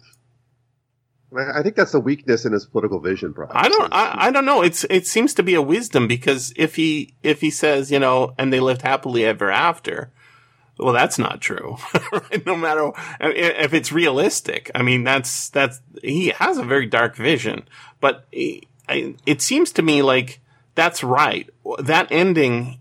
He, I- I felt the same way uh, with the Crystal Crypt, which is I think one we still haven't done, and it's because I really No, don't we haven't done it yet. I really don't understand it. I, I see, you know, I see there's the black clad lighters, right? They're the, they're not Nazis essentially, but they're not the bad guys in the same way that we want them to be. And, and Philip K. Dick is very sympathetic to black people in his stories. But here, his solution is, is not, you know, how, it's not a vision of, of a improved society exactly. It's a changed society. This is like the, the plan to ship all the black people in the United States to solve the, the original sin of the United States is slavery or whatever. Send them all back to Africa, right? And Right, Liberia. some, yeah, Liberia and, you know, get them, get them out and then both cultures will be better, right? Is the idea. And some people bought into this and some people got on the boats and went over there. Mm-hmm. And that's not a good solution, but really it's it's it's like controlled by people in power. And that's what's so interesting is is James P. Crow is the segregationist in this story. They're not an integrated society for sure at the in the story's beginning but he's his solution is apartheid right? Even more. Get them out. Get them into their own little circles right? Lesotho and uh, what's the other one in South Africa they made little countries for the black people right and then, oh yeah, you can come into the city to work, but uh, Johannesburg is a white uh, city, and and that's like, uh, I, I, was thinking like the, it's it's such an American story. It's hard to understand. Um, well, like if you're if you're not introduce seeped into it, go for to, it. Uh, to a letter that 1955 letter, um, which maybe some of you are familiar with. Uh, Zora Neale Hurston this is long after her career ended, and I think she was like working just as a laborer at some point in the 40s and 50s. But you know, she she died quite poor. Um, but in 1955, she did kind of uh, go back to writing, at least as far as writing a letter to the uh, Orlando Sentinel. and here's what she says. Um, she's against Brown versus Board of Education decision, essentially. Um, she says the whole matter revolves around the self-respect of my people. How much satisfaction can I get from a court order for someone to associate with me who does not wish me near them? The American Indian has never spoken of as a minority, and chiefly because there's no wine in the Indian. Certainly, he fought and valiantly for his land, and rightfully so. But it's inconceivable of an Indian to seek forcible association with anyone. His well-known pride and self-respect would save him from that. I take the Indian position. And then skipping ahead a little bit, he says, if there are no, if there are not adequate Negro schools in Florida, and there is some residual, some inherent and unchangeable quality in white schools, impossible to duplicate any, duplicate anywhere else, then I'm the first to insist that Negro children in Florida be allowed to share this boon. But if there are adequate Negro schools and prepared instructors and instructions, there is nothing different except the presence of white people. Yep. I can send you the full letter. So, um, yeah, I'm looking at it. I don't know. This may have been a minority opinion among black people in the, you know, in the context of Brown versus Board of Education. But she's basically saying like, black kids don't need white teachers or white schools to. to That's actually the argument Biden made at the time, right? He was saying, yeah. it was black. It was it was taking away from black. Black is beautiful, and black being independently and beautiful. All right. It, it's, it's, it, it, was not uncommon for a bunch of different people to have a bunch of different reactions because they don't know the future. Mm-hmm. Uh, so, you know, this is Zora Neale Hurston is not someone I'm super familiar with, but I, I vaguely remember she's on the side of good. She's on the side of good. She's, she's, I guess she's more on the Booker T. Washington view of things. Of, right. Of, of kind of I mean, I don't know what he's not a nationalist. He's not a black nationalist, but he's uh, someone who says kind of like build our own communities. Up, yeah. Right. Build our own institutions. We don't have to integrate in every way. Right. I mean, that was W.B. B. Du Bois. He went to Harvard. Right. Yeah. For him, it's easy to imagine, much more easier for him to imagine integration from his kind of perspective. But Booker T. Washington had more that like working class perspective on things. This is from the letter too. Them's my sent- sentiments, I'm sticking to them. Growth from within, ethical and cultural desegregation. It's a contradiction in terms to scream race, pride, and equality while at the same time spurning Negro teachers and self association. That old white mayor business can go raking on down the road for all I care. Yeah, in, in the same, like, we, we don't need white people. I mean, that's, that's but also it's buying into uh, like so when you think of how the Asians uh, Koreans and Chinese I, are the ones I'm most familiar with, how they deal with inherent racism uh, in the United States, right? There, there's quotas now for Asian students in, in, and that's quotas to keep them out rather than quotas to get them in, uh, American universities. Um, and the reason they do that is because it's you know they're trying not to be colonized by China and, and Korea, but mostly China, I think, because there's just so many.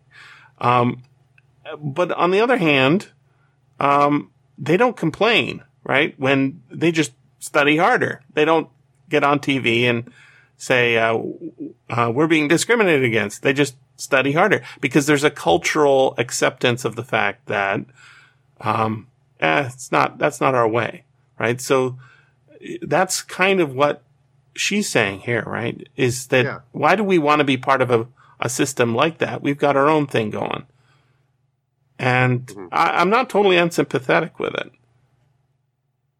And uh, it's it's such an interesting story. I I also have something else. This is really fascinating, and um, even though I know you've covered everything, right, of Philip K. Dick's, um, Not uh, the the posthumous stuff, the the post or the the mainstream novels. I haven't covered all of them. well, um, here's one you also haven't covered. Uh, I found Nick and the Glimmung. Uh, none. Uh, you haven't done that, but the, that's a good story, and you should definitely cover it. But no, this is um, a new story I got from from uh, Philip K. Dick's Youth, a story written in nineteen or published in 1944 in his newspaper during the war. the war is very looming in his early life, um, and it's kind of related to the one we have here today. Uh, I'll read it. It's you know, one column long. Uh, so this is from the Berkeley Daily Gazette, Monday evening, May 8th, 1944. Uh, at the top it says, Young Authors Club, Florida Cook editor, and then senior day. So he was a senior at this point, whatever that means. Um, he was paid uh, six credits uh, for this thing. And um, at the end, there's a little uh, editorial from Florida Cook, his first editor.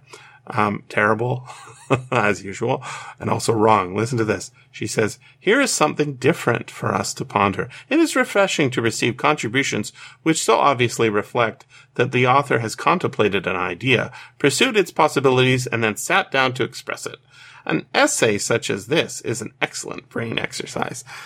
Uh, so the word essay is loaded here, uh, and it's a story. I'll read it. It's called The Slave Race. There dwelt on Earth's surface at one time a race of high order, a race of high order of intelligence, by its own efforts and by the gifts of the gods had bestowed upon it. This race had arose from the creatures of its order and gained heights unimagined by any other race at that time or before. Well it was with this race, and it, it saw favor before heaven. Cities sprang up like plants, and in machines they traveled from one corner of the earth to the other. Culture and science was among them, and they fed it until it grew with them. They were man, capital M, and theirs was greatness. But at last the summit of their civilization was upon them, and they felt that they could go no far- farther forward.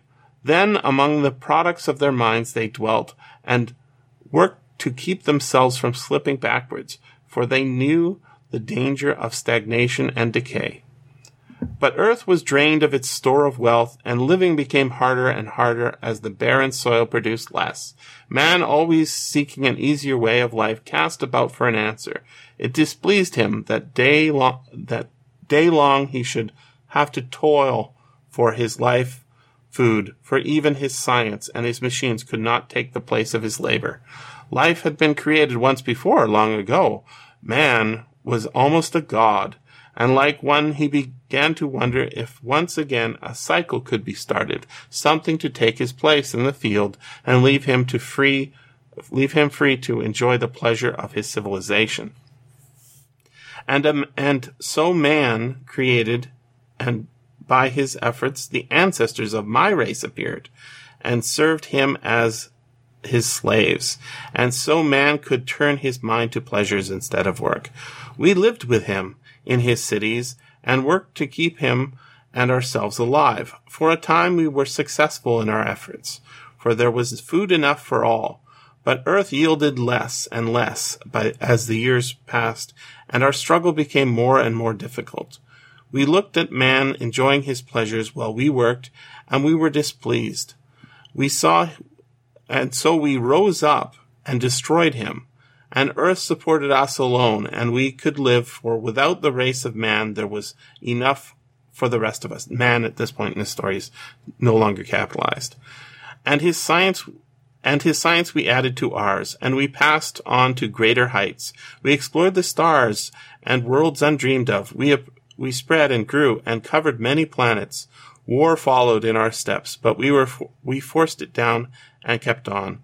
We came upon new civilizations, and when we were, they were friendly, we absorbed them, and when that we, and when not, we destroyed them. And still we went on. At last our ships re- reached their limit, and we settled down to live within the co- confines of our lands. We built cities which covered whole worlds, and our numbers became uncountable. Riddles of the universe which had plagued us for centuries were solved, and we even traveled back through time and saw what happened before us. But at last we wearied and looked to our rela- relaxation and pleasure. But not all could cease work to find enjoyment, and those who still worked on looked about them for a way to end their toil. toil. There is talk of creating a new race, a new slave race. I Mhm. am afraid. Yeah. It's a science fiction story from 1944 from Philip K. Dick.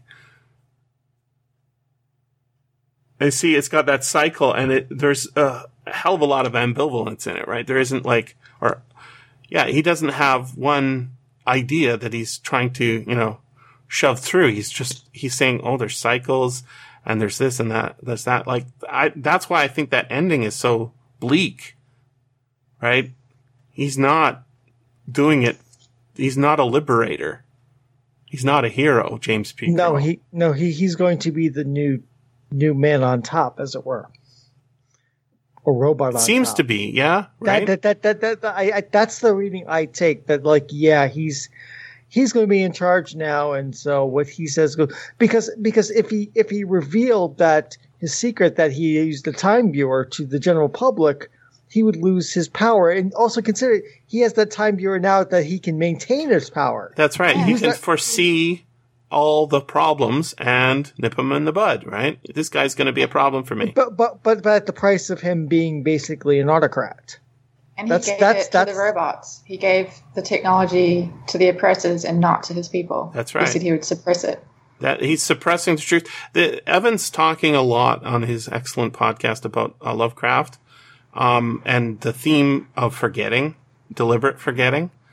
Um, I, I think it's it's wonderful, and it's exact. It's what was missing from my interest, But I see it so much. Like every story is basically he's retelling the same story from a different point of view or different angle, or so many of them like that. Right? The Alchemist is very much like. Uh, one of his shortest stories is very much like his longest story. What's the one you're covering right now? Uh, case of Charles Dexter Case of Ward. Charles Dexter Ward. Right. Well, they're all done. I just got to upload them.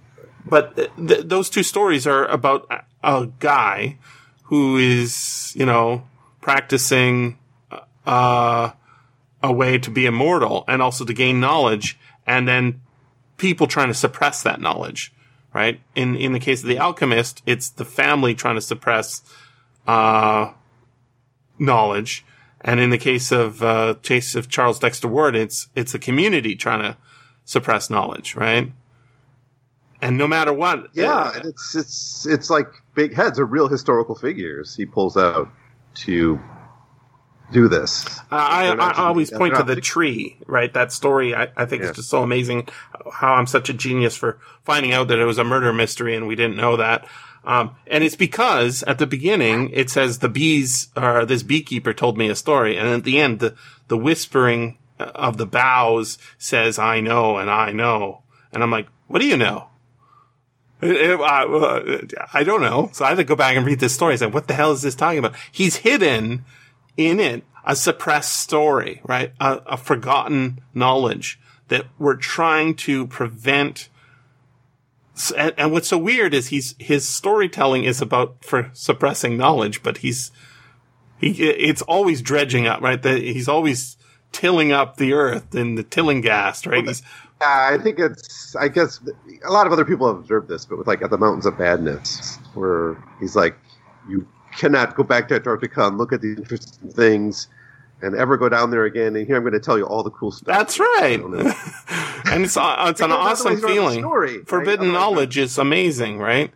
Um, but I feel like Philip K. Dick is is he's working out these things as well. So he reads the paper and he sees all the civil unrest in the United States over, uh, you know, the way black people are treated under Jim Crow, right? Uh, Jim Crow, Jim Crow laws, and he says, "Let me think about this." And then he writes a story that is not supportive of integration, and it's not supportive of uh, of like a, a rosy future together, like we want. It's more sinister, and yet it doesn't feel as sinister as it is. I think it's fascinating stuff. I mean, Very you, subtle. you- you- I mean, you got to go bel below the surface to think about the sinister aspects of the story, rather than, be- I, rather than like if you go, oh yes, the robots are gone, yay, we're free. Oh wait, Do you think as well, like, I, f- I felt like it was sinister when I first read it, but I think it's from reading a lot of Philip K. Dick and just Mm. feeling the tone is so different in this one. I, I, Like, I I was just- just naive. I think going in, I, I, I see it totally now, but it's it's also not the most sinister because we aren't told. He, we just see that smile and we see the power power disparity, right? But we don't know the future like he does, and that he is. In fact, eh, there's a. Isn't there another human in the room at the end when he's having this meeting? It's actually depicted the, pic, The the picture. Yeah, there's a uh, servant to him, basically, right? In the, I'm just gonna bring it up. The picture is, it's quite early in the story, but it's showing a scene from late in the story in Planet Stories, and you get all these different robots sitting around, right, the table, N types, and I think there's a D type there, right? And they're watching humans construct the first robot, an A type. It's a complete inversion of, I mean, uh, this is, there was a bunch of myths about, you know, where black people came from, including a uh, horrible Lovecraft letter, right? But he wasn't making that up out of whole cloth. He was inspired by a, a whole justification that fits in with that story you're doing. Uh, case of Charles Dexter Ward, right? The, the justification for enslaving human beings was they're not human beings. Or if they are, they're not fully human beings. Yeah, that's their own logic or whatever to make it, to rationalize it to themselves. Palatable, right? And you're lying to yourself so you can forget that, you know, you can suppress the feelings that would come from being immoral. People don't like to be, you know, think of themselves as being monsters, right? And so, uh, it, it, what's funny is the robots in this story are incredibly human like. Uh, you know, there's sympathetic ones and there's mean ones.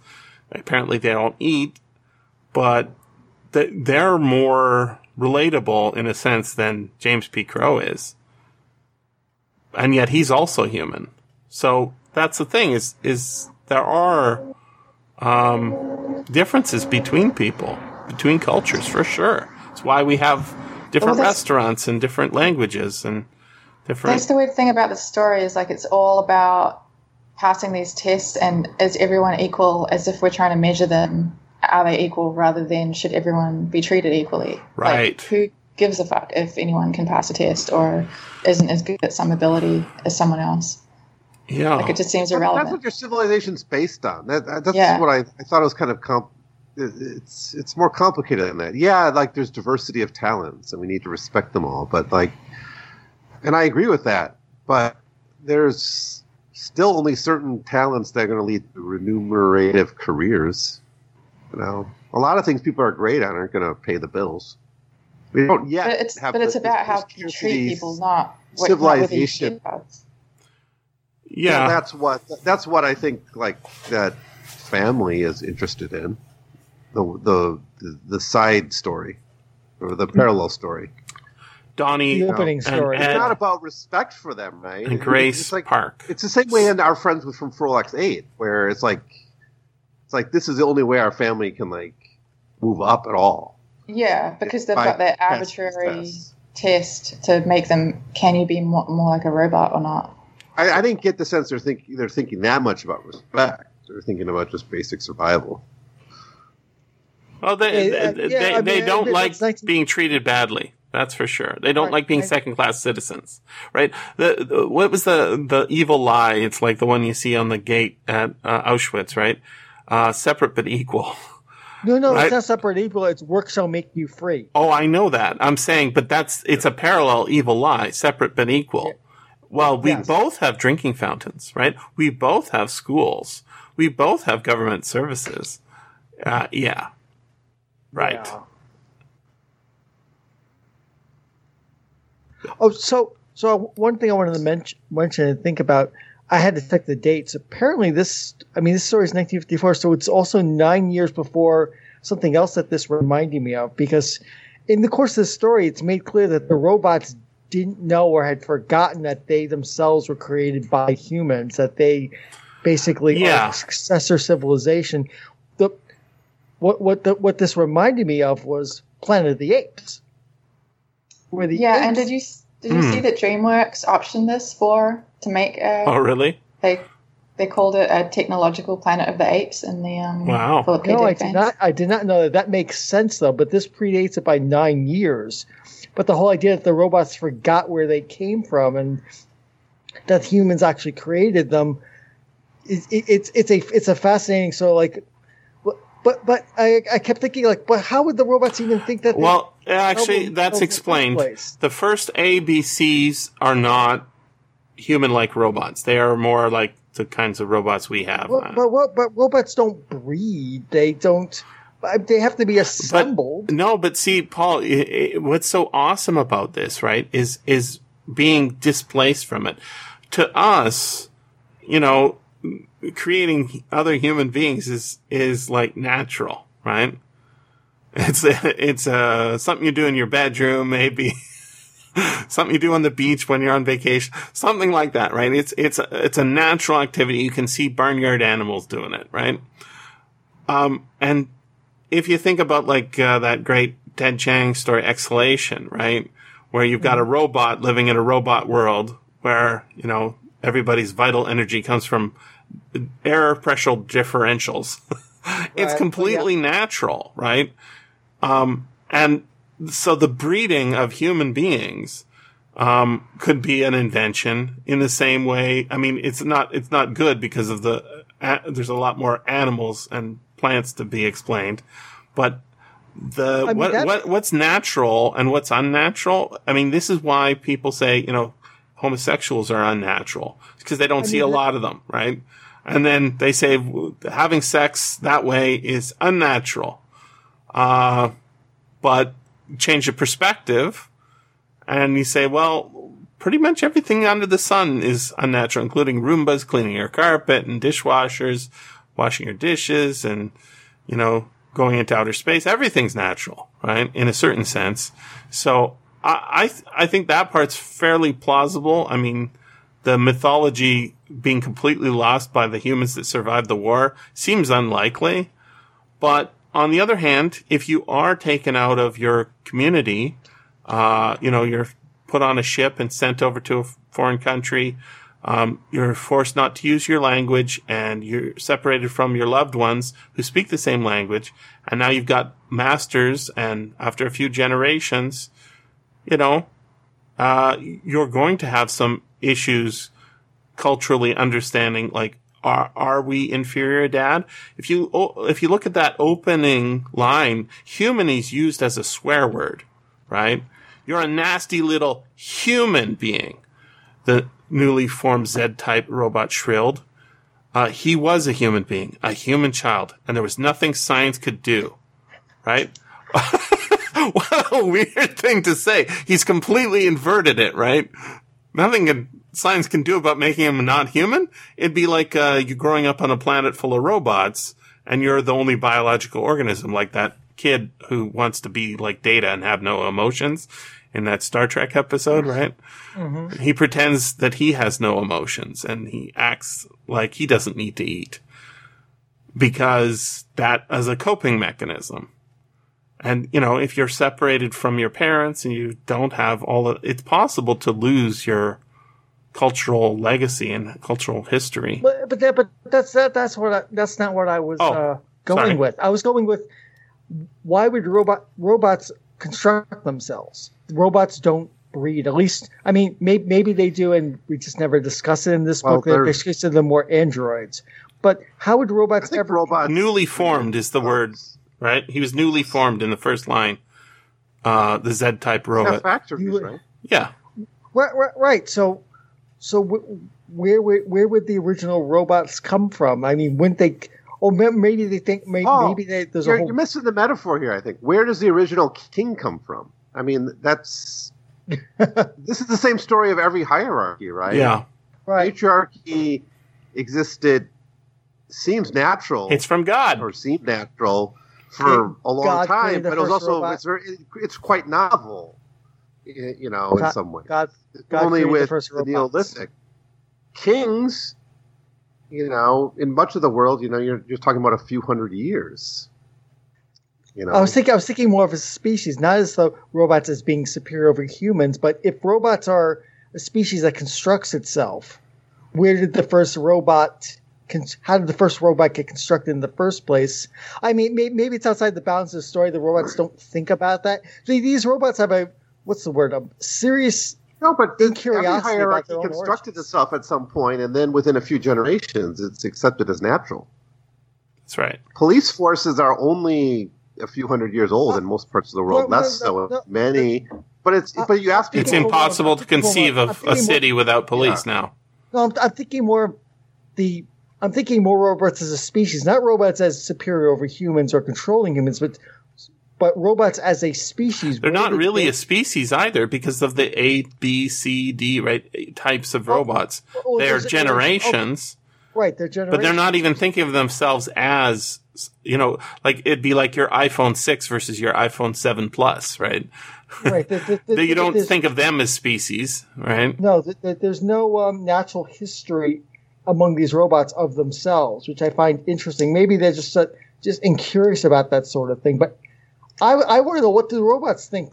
I mean, they're they're uh, they're genuinely shocked to find that humans created them. That that's made clear in the story. So, what did they think in the first place about? They had a story that, that was handed down to them by their By ancestors. us? Yeah.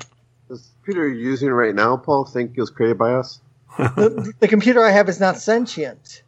But the first But- three but- generations Why were not sentient sentient either. Computer assume But- it was but that- created by us. But but because now I'm thinking also of the Asimov story. Um, what's the name of the one? The, the the one with the space station and the controlling the power beam. I can't remember the name of the story offhand, but at least those. Oh yeah, robots- I know the one you mean. What's that? I know the one you mean. I, I can't remember the name Yeah, either, but. Right, the religious. right, but those, those, those, reason. Right, the religious ones. Those robots at least came up with a whole idea and a religion to explain their own origins. That no humans didn't create us; we were created by the Creator.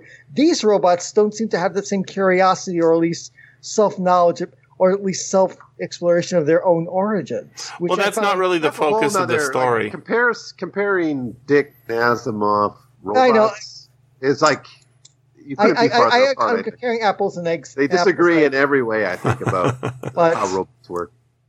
I Let me- let me I- read, uh, Now it might like- be that Asimov is more right, you know, realistic. but, but, But but, I think going he's back, more right about power and how Well- power actually justifies itself. But going back to the Planet of the Apes, in the original Planet of the Apes movie, the, the apes are engaged in archaeology. So I mean, at least those apes, yeah, they, they, they might be shocked and try to suppress the knowledge that they that humans were once high, but at least they themselves are exploring their own origins and where, where did the apes come? Where did the apes come from? In a way that these robots do. That's not. actually mentioned in the story too, right? He says, uh, th- one of the robots says, "How did you get this?" And our our people would have discovered this. He says, one of the Yeah, robots yeah. says.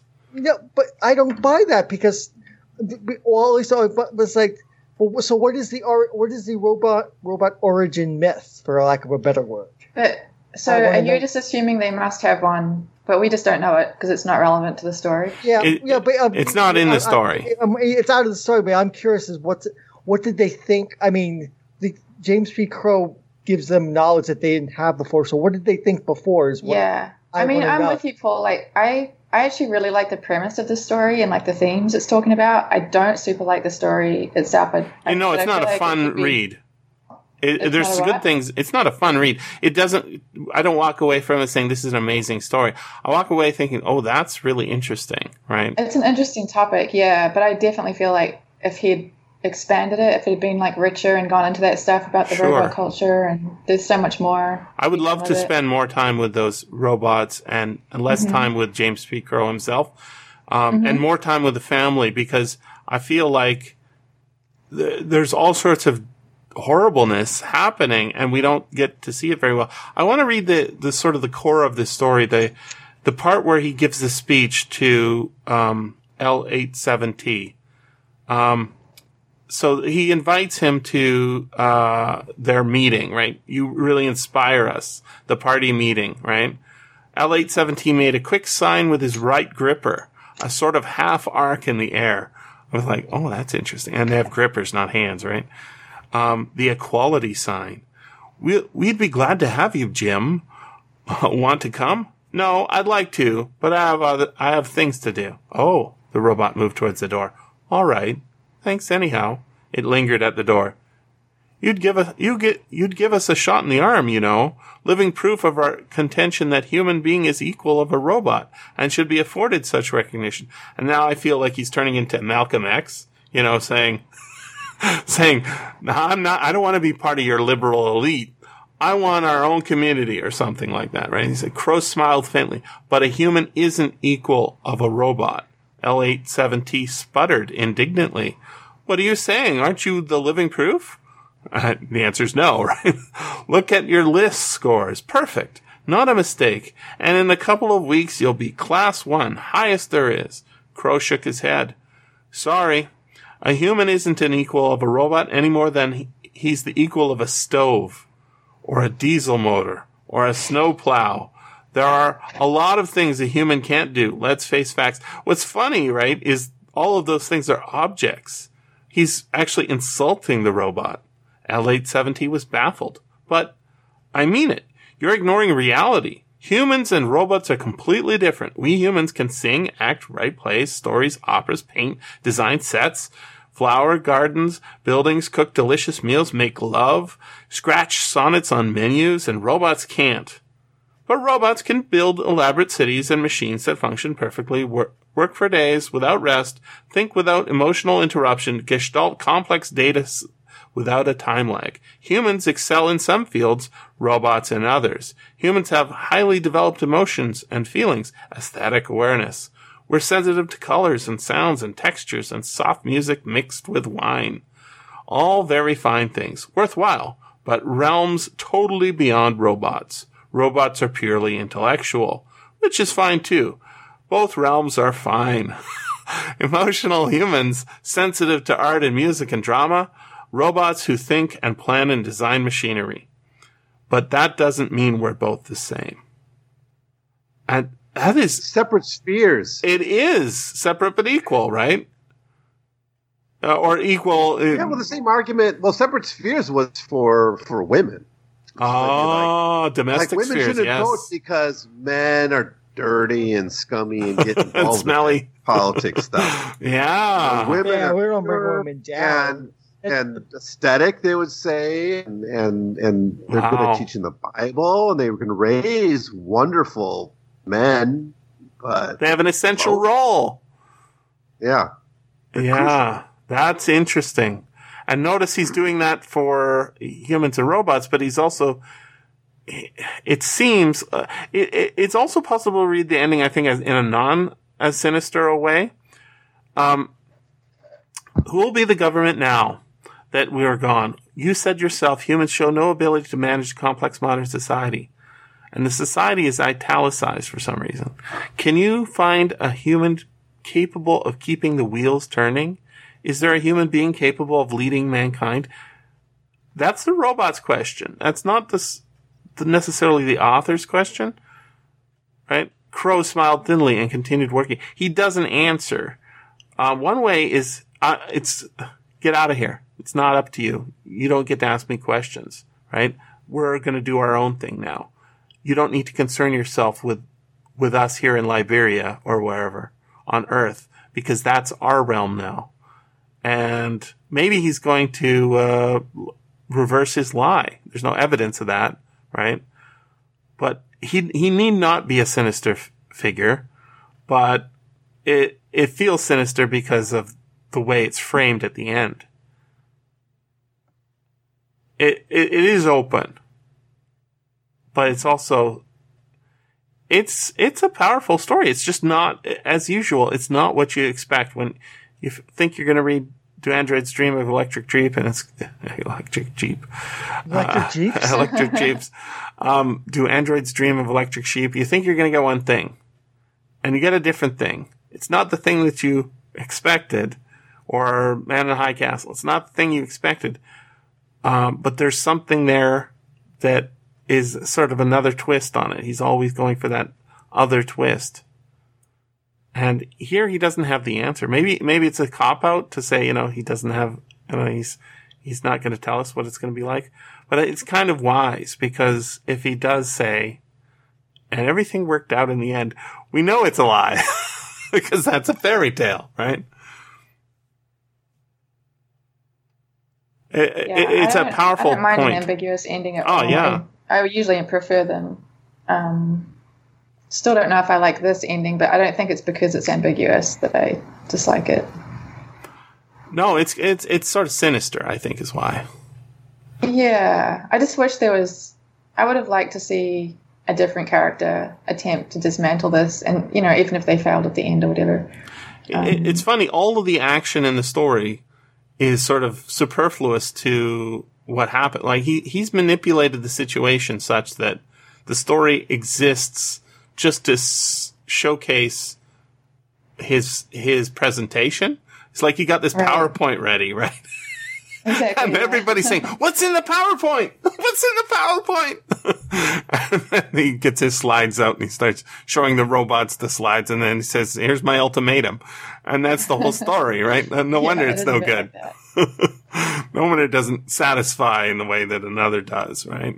But uh, on the other hand, it is a nice glimpse into um, into a very weird and semi plausible world, but also a metaphor for our own world.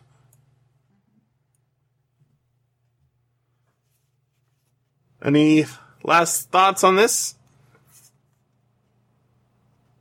I think we covered everything. I was really surprised to see that Rosa Parks was uh, was you know uh, six six nine months later. Because I, I mean, it, it names usually have resonance, and Donnie and Little Johnny, Little Donnie. That, that's sort of Philip K. Dick sort of name. Grace and Ed. Those are Ed. He's used many times, right? But Parks. I thought, oh, that's got to mean something. No, it's too early. um, I so- wish there was an interview with him or something talking about the story. Yeah, yeah. I don't think I, I, I don't remember ever hearing one in those you know radio interviews or anything like that. But More likely to focus on with the novel. stories, unless like you mentioned so few of them, like later on, if if it was anthologized during his life, he sometimes gave yeah, so little bits about the stories, but he's not the most trustworthy narrator. You know, no, not when at he's all. following the No. stories, he's not the most trustworthy person. Untrustworthy is a better way of putting it. Yeah. I mean, that's why at the ending, you know, the crow smiled thinly and continued working. That's Philip K. Dick sitting at his desk saying, "This story's done. I wonder what it means. Next one, keep going. Gotta put out another fifty of these this year. Get that rent paid." It's uh, it's funny. It's it's in Planet Stories. There's I, there is an intergalactic or interstellar uh, sort of connection here, but it it's all set on Earth. And s- I don't I don't even think there's a city. Was there a city mentioned? So it wasn't like Chicago or I think so. it's pretty. No, I, I guess don't- everything's nuked. So. Uh, oh, and uh, what what did you what did you make of this uh before uh, this line? Ed swallowed nervously. Gosh, kid, I don't know. I mean, I don't honestly know of any when you put it like that, maybe not. The lists have been conducted only 300 years. And uh, it was 400 years ago the first robot was constructed, right? Before that, the government was reactionary and forbade humans to compete with robots. Nowadays, we have a liberal government. we can compete on the lists, and if we get high enough scores, dot, dot, dot. His voice wavered and faded.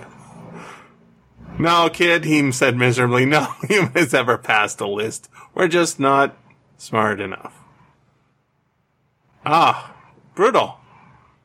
Poor kid. Yeah, there's a lot of similarities to our friends from Frolix 8 Indeed. in, in this story. Even with the, the, the side parallel story of a family putting all their hopes in a young kid to pass the tests. Yeah. Mhm. There it's to because there there's like a couple versions of posthumans in that story. There's like I think they're called the unnaturals. They're like the they're the size, right?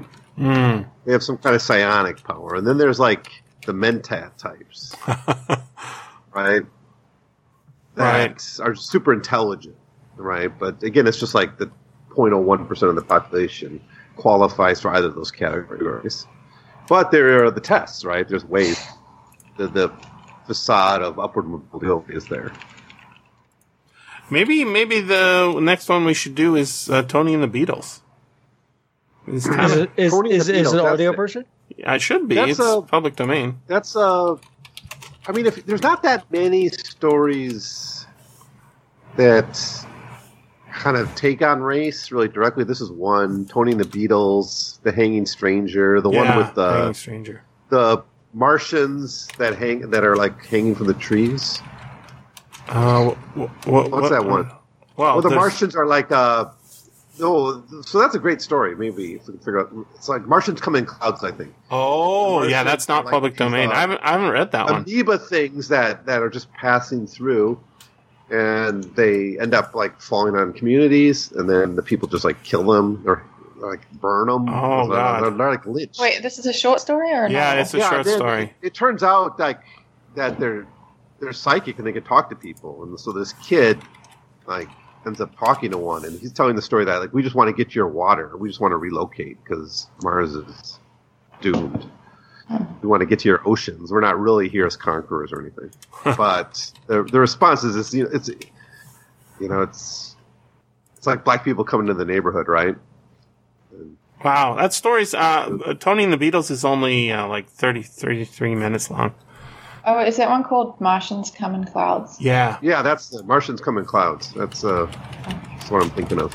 That's I Okay. think is best. That's a, that's actually a better allegory for like the civil rights issues. it's not Yeah. public domain, but I, I do have an audiobook of it. I'm pretty sure. Uh, and I've not read it, so I'd be. Oh, maybe it's Philip K. Dick review. That's yeah, me. that's where I. Okay, Dick reviews me. Oh, okay. What is it? Oh, that's okay. I was thinking like this looks a little bit like that Philip K. Dick fans page. Okay. Yeah, yeah. I even see your logo there. The uh, the white whale. what are you saying about yourself? That that is your logo. It's Moby Dick. I know. it's a, a favorite book. I know. Um. uh, so, what do you think, Tony and the Beetles or uh, Martian Coming Coming Clouds? I'm I'm up for either. Well, They're- they're we can kind do of- both, but not not at the same time. Yeah. One is so Tony and the Beetles is more like the post-colonial story. Yeah, Like, yeah. It's what it's actually fairly long too. He got its independence. I think. Martians Oh, no, Come in it's not. Clouds is tied that's to much this more one, about racial violence. in a way. Martians come in clouds. Well, this one's still fresh in my mind. What's what's it called? Um, sickmyduck.narod.ru. Sickmyduck.narod. I don't have a PDF of it uh, made yet because it's um, there it is. Oh, prize ship. No, well, that's wow. He has so many stories. So many good stories. All right, story Martians. Martians. No, the, there's no P. I'll have to make one, but that should be doable. I'm, I'm pretty sure I, I have uh, the issue. Um, you want to book that? Yeah, let's book that. All right, Paul, you on the page? Um, I'll get to the page in a second. All right, I'm going to go into the ISFDB and make sure I do have a copy of the story. Yeah, before we before we uh Pretty sure I do. Fantastic Universe, July, June, July, '53.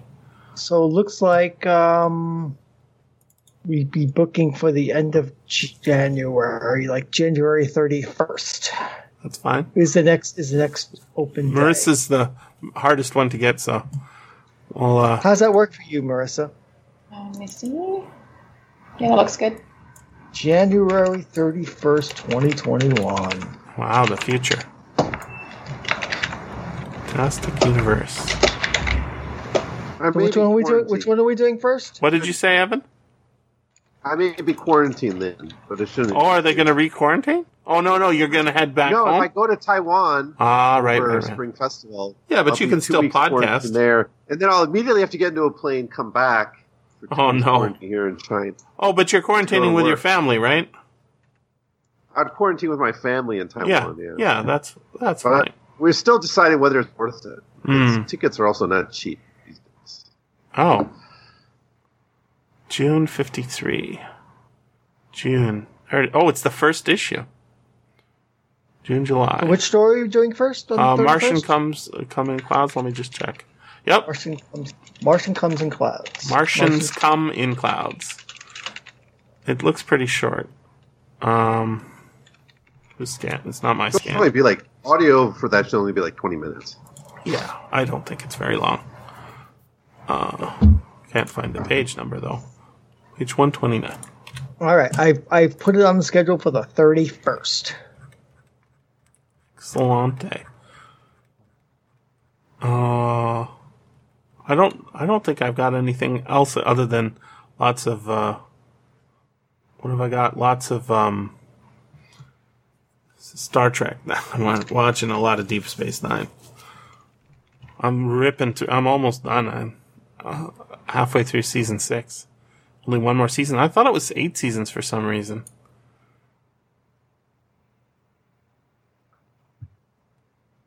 Think wasn't it seven? Star Trek, S- Uh, uh, Deep Space Nine was only Star s- Trek? only seven seasons. seven. Yeah, Yeah. they're all seven. that sucks. That golden age, they're all seven seasons. Today, uh, there are shows now like what's that? What's that one? Grey's Anatomy. I think it's like season fourteen. like, Yeah, yeah, they don't give up now. Like NCIS, no, right? no, that's 25 working. They're at seasons seven- They're at 17 seasons. yeah, ridiculous, right? And it's, I think they're still making like The Simpsons. That's, Yes, they're still yeah, making but the that's a cartoon, so I mean, you don't see the actors aging in place, you know.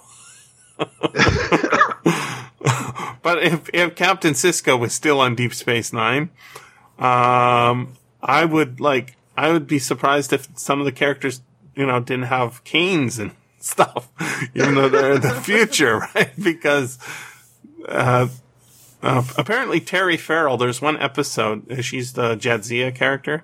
There's one episode where they crash land uh, on a alien planet that looks sus- suspiciously like Southern California.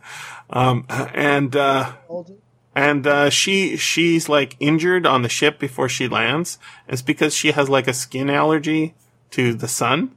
And so they couldn't have her out on the, uh, on the set. So she's in a cave the whole episode.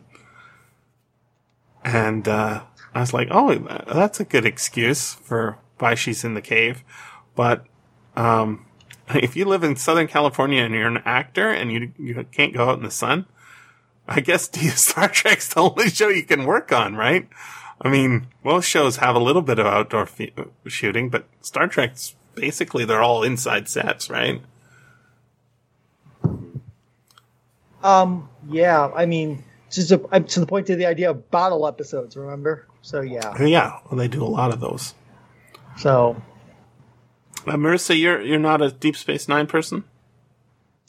Uh, no, I You haven't should- watched any of should, it. I- yeah, you I should remember definitely going watch to it. It's amazing. I remember going to a Star Trek convention. It was actually the first Star Trek convention I ever went to. This was back in the mid '90s. It was with um, it was with George Takei and um, what's her name? That big name first. Um, um, Marina Sirtis. Mhm. And I I know lots of that that was an interesting convention because lots of people weren't happy because George Takei just wanted to talk about his new book, which was about him being it was about him being being in being uh in, in, in Interned? the, internment camps. Yes, and Hmm. so people were pissed off about that. Why don't you And- start talking about that fight scene you had with your shirt off? Come on. Well, no, no, seriously, seriously, it, it, was, it was amazing how the, the level of uh, the, the the level of resentment I felt in that convention from those. And Marina Sirtis was talking about um, the novel Imzadi. She was talking about Star Trek, and she was talking about, and she dismissed Deep Space Nine as Deep Blank Nine. What, what, said- what did the blank stand for? She she said it was sleep, but everyone knew what the real S word was. Sleep? Shit? Yes. So my What? opinions about Deep Space Nine were definitely well known. That's a really bad hot take that's very cold now. Yeah, it, it, it's gone pretty cold. Deep Space. Nine is consistently better than Next Generation. I I think I love Next Generation too. Because remember, at this time they were both running at the same time, so I think there was a little bit of like kind of like rivalry or like just like or whatnot going on Wow. between the two shows. So yeah, yeah, I I, I, I left it going like I don't think you're right. This is this is why you don't need s- s- the actors to talk. You just need the writers in there, and I don't know some. Uh, I don't know. I noticed a lot of the actors do get their directing credits on that show. You know, like Rene Auberjonois directs some episode, and and you see a bunch of other actors directing an episode. They get their Writers Guild director's credit in case they want to become a director later, like Jonathan Frakes or whatever. Um, but uh, yeah, just consistently good. And I mean, Quark and Garak, great characters. Just it, it's so weird seeing like a whole. I was saying in like the, it's like the Bechdel test except for aliens. You got two aliens talking to each other, right? And they don't talk about humans. They're talking about alien, you know, Ferengi talking about Ferenginar problems, and uh, Worf talking about, or uh, I don't know, human problem, no, Klingon problems, and it's like, oh, that's really, it's they've developed it enough so that there is stuff there, like there's a sort of a layer of um of universe by that point that it, it just makes it really rich, and yet um. I also noticed that there's a, a lot less, uh, it's more drama based, right? You know, Worf and, uh, Jadzia get married and, and the Klingon mother-in-law doesn't like it or whatever. um, so there's like a, it's less SF, uh, of the, uh, what does this mean for humanity and more like, um, oh, they have a different culture. It's like uh, you know, go to a foreign country and they uh, they have a weird wedding wedding ceremony. It's like okay, whatever. the past is a different country. It has its alien civilizations. And now I'm th- now I'm thinking of speaking of wedding customs. Now I'm thinking of the Betazed one where everyone's naked. Yeah, So yeah, it's like oh, well, isn't that fun? That kind of reminds makes me think of the movie Midnight Sky, which I made made the unfortunate choice to watch. I I think you really need to um, get into Deep Space Nine, Marissa, and the reason is you know Evan's writing a book about uh, s- sex in Star Trek. I, I, I write How, how much how much this book for are you actually written, Evan? Or Uh, is I got notes. Lots and lots get of notes. So so so so this is more. uh oh yeah, but he's Well- he, he writes books, so it's going to happen. We shall can see. do it. We he, shall see. He totally does it. If if you listen to his podcast, you can see like basically it's it's him writing a book on as a podcast. Really good. I really like Evan's podcast. Although he does a lot of like Sinclair Lewis. I'm like, who dat? I- I've heard of him. Why why should I care? Now, Huh? Oh, James. Uh, uh, uh, Henry James. Henry James. But see, you're not in the the ghost story yet, right? So I'm No, I'm doing uh the the American now and the Europeans and confidence. He's technically an American writer, I suppose. But he, He's an American. yeah, but he moved to England and became He British. became a traitor. Yeah, that's He true. betrayed. No, the English don't get him because then he would suck. And- What about uh, liked it, but- Lovecraft would have loved to have done that, right? Move to England, become an English lord. That was he a- definitely his thing. Isn't he a traitor?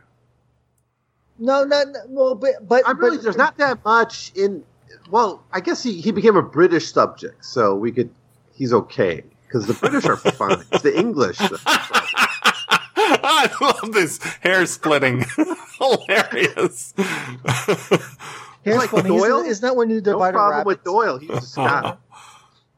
Doyle, Doyle's okay because he's from Scotland, right? That's funny stuff.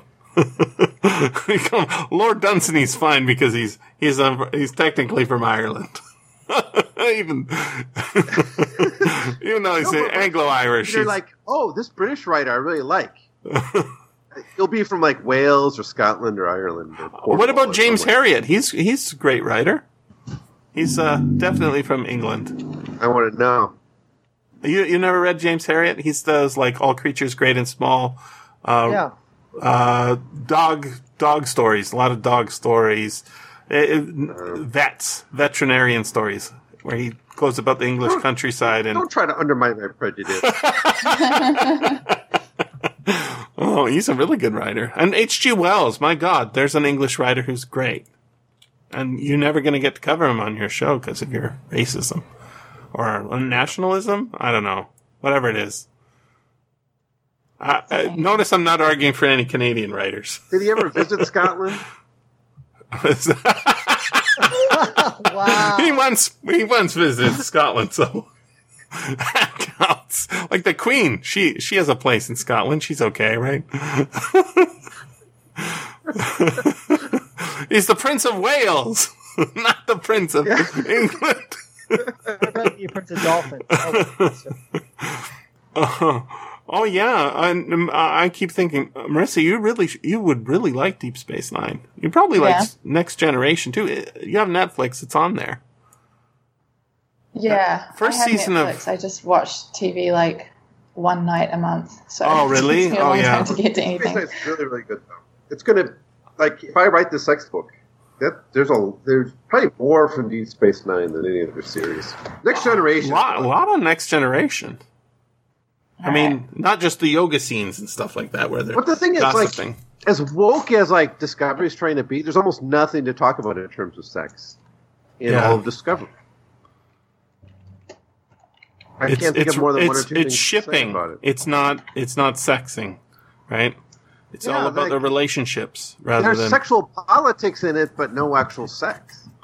and uh, but not not a lot of like people getting alien babies and and Yeah, uh, well, maybe. sex rituals of the planet Risa and stuff like that. I'm adding it to my IMDb watch list. Yeah, so it's it's very hard to get into Next Generation. I think uh, uh, when I went to do this rewatch, it was sort of accidental, and I I I decided not to do the first and second season of Next Generation because I remember them sucking.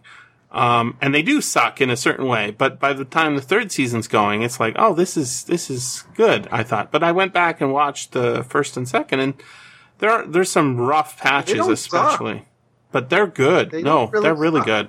Yeah. They d- they don't I- quite I- have everything gelled yet. They don't know how to do what they're doing perfectly, but there's so many good science fiction ideas where they, you know, they show up on the planet of the Black Moors and everybody there is counting coup. and why are they doing that? Oh, for power reasons. And it's like, well, that's an interest. And then they show up on the planet, Marissa, they show up on the planet where all the women are huge and all the men are tiny. Yeah, that's a good one. That's a great one. Doesn't Riker get some in that episode too? Yeah, because because the president of the planet thinks he's sexy because he's not tiny. yeah. Well, that was it. There was like Federation castaways on the planet, right? And they were worried. The women were That's worried right. that this is going to disrupt their society. And it did. They're big, big bodies. Let's. It was all about feminism. Like it was, it was that '80s feminism that the my mom was into. You know, like let's go march in the parades. And I'm, I'm like, okay, what am I doing here? Equal rights. Okay. I got it. let's, let's keep marching down this road. I want to stop at the cookie store on the way home. That's cute. um, yeah, it's like big hair, shoulder pads. Hmm. it's good stuff. I, it's so weird. I, I, I've sort of gotten that Next Generation started in the 80s. Like, it was, it was, I sort of thought of it as a 90s phenomenon, but no, it started like 87. So it was really mid 80s. Yeah. But that first episode, I, I heard like Captain Picard walking on the bridge, and like you can hear the set creak as he steps on like a an unsecured board. I'm like, wow, they really didn't even have the sound design down perfectly yet. And you know, Wesley's sort of this awkward, like they're all just sort of still s- puppets moving around the stage and saying words they don't really know their characters yet. But eventually, you know, Worf turns into this growl. I, I just realized he's so conservative. I guess I knew that before, but like his, uh, him getting married to Jadzia Dax was like, oh, he's super conservative. He's like one of those, um, uh, you know, tradition is everything guys. And he's- He did that before Next Generation. Like, like if you have sex with me, you gotta marry and be my mate. yeah, no, he was he was always like that, and that's a really cool But, which insight. is, but what I love about that is because most Klingons aren't that way. Most that's right. Most are, Klingons are like, larping it, as you're saying. He's treating it like yeah. I, I they're mean, chill. is- is- they have their is- traditions, but they're chill about it, right? Isn't That's it Worf right. who brings Worf- back the Emperor He just and the whole? he just empire? intellectualizes it. He's he's very Yeah. into the he's he's because he's he's like he's like Lovecraft trying to be a, an English lord from the 18th century because he was not raised in the 18th century in England. He thinks that was wonderful, and so he has to he has to be the most ultra conservative Klingon ever.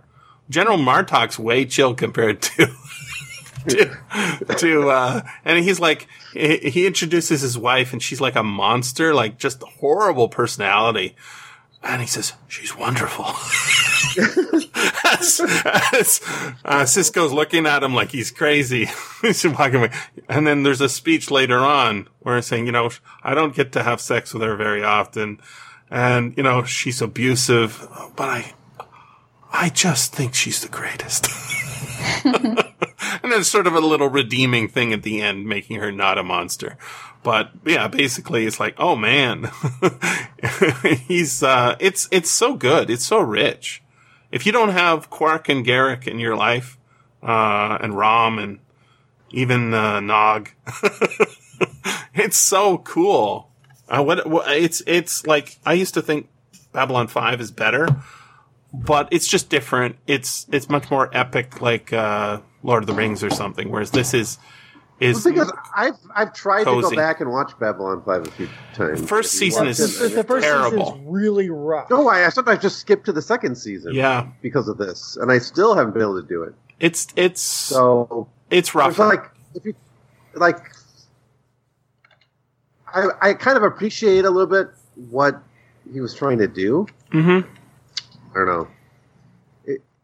It it would have probably worked off worked better as like with shorter seasons like they do nowadays. Yeah. 14, 12 episodes. Yeah. No, no, the, yeah, the it- it- 22 if we were format to was, remake Babylon Five would probably be ten episodes a season, and that would work. but he, he's, he's, uh, have you seen any of that, Marissa? Babylon 5? Have I seen any of what? Babylon, 5? No, I don't think. I mean, I don't think so. Yeah, no, you would, you would probably remember. What's, uh, Alfred Bester is a character in, in, uh, the show. He's a Psi Cop, which is He- hilarious. Yeah, it it lifts stuff from Alfred Bester's uh, not Stars My Destination. Uh, the other Demolishment. the Demolished Man. Just lifts it and says, "Hey, this character who seems to be a Psi Cop from that book, his name is Alfred Bester." But but but the, the funny thing is, the first few times we meet him, he's just called Bester, Bester, Bester, and finally, Mr. Bester. He's called. He gets his first name is Al, and I, and I thought like, and that was the only time I realized that like, oh, now I get it. Mhm. Duh.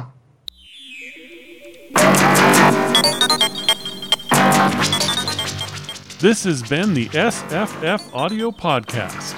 Please join us at www.sffaudio.com. And thanks for listening. If you enjoyed this podcast, consider becoming a patron at patreon.com forward slash SFFaudio.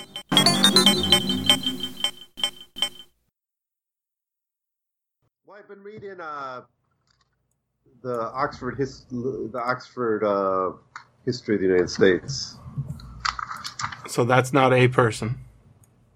Eleven volumes. Wow. It's by different right. writers. Each volume's by a different writer. I've been working on the one on Reconstruction and the Gilded Age right now. Uh, So Paul, I- Will Scott. I'm going to add you for- to this. That's If, my Christmas presents. Is I take PDFs to the print shop and I, and I print stuff out of B5. there you go. That's my indulgence. Usually I print things A4, two pages per page, so four pages for one sheet.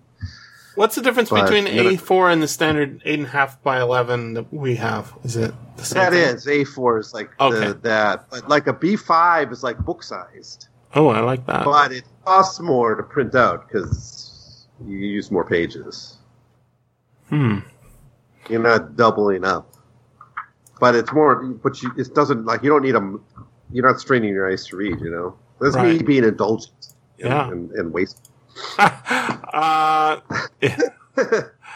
it's not that much more expensive, right? It's it's probably thirty percent more expensive to do it this way. Yeah, but it's not expensive to begin with, is it? To print? No, it's, No. It's like a cent a page or something like that.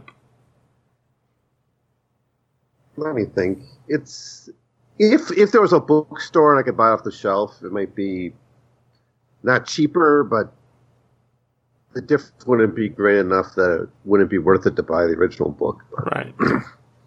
but since I can't get these here, so I just do it. Like you know, with thick books, like I like to read, like thick history books. You know, sometimes it's I print up everything. I I I read that.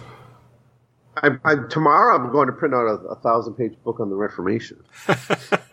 for fun. And and and you have and they say you're not fun at parties. Well, I've been I've been uh, playing around. I've been spending a lot of time on PDF Drive, What's that? where I find Website? history books. Uh huh. PDFDrive.com. They have a lot of drive. PDFs of history books and other stuff too. I've never even heard of this And site. it doesn't require VPN. Uh, let's see if there's any Philip K. Dick there.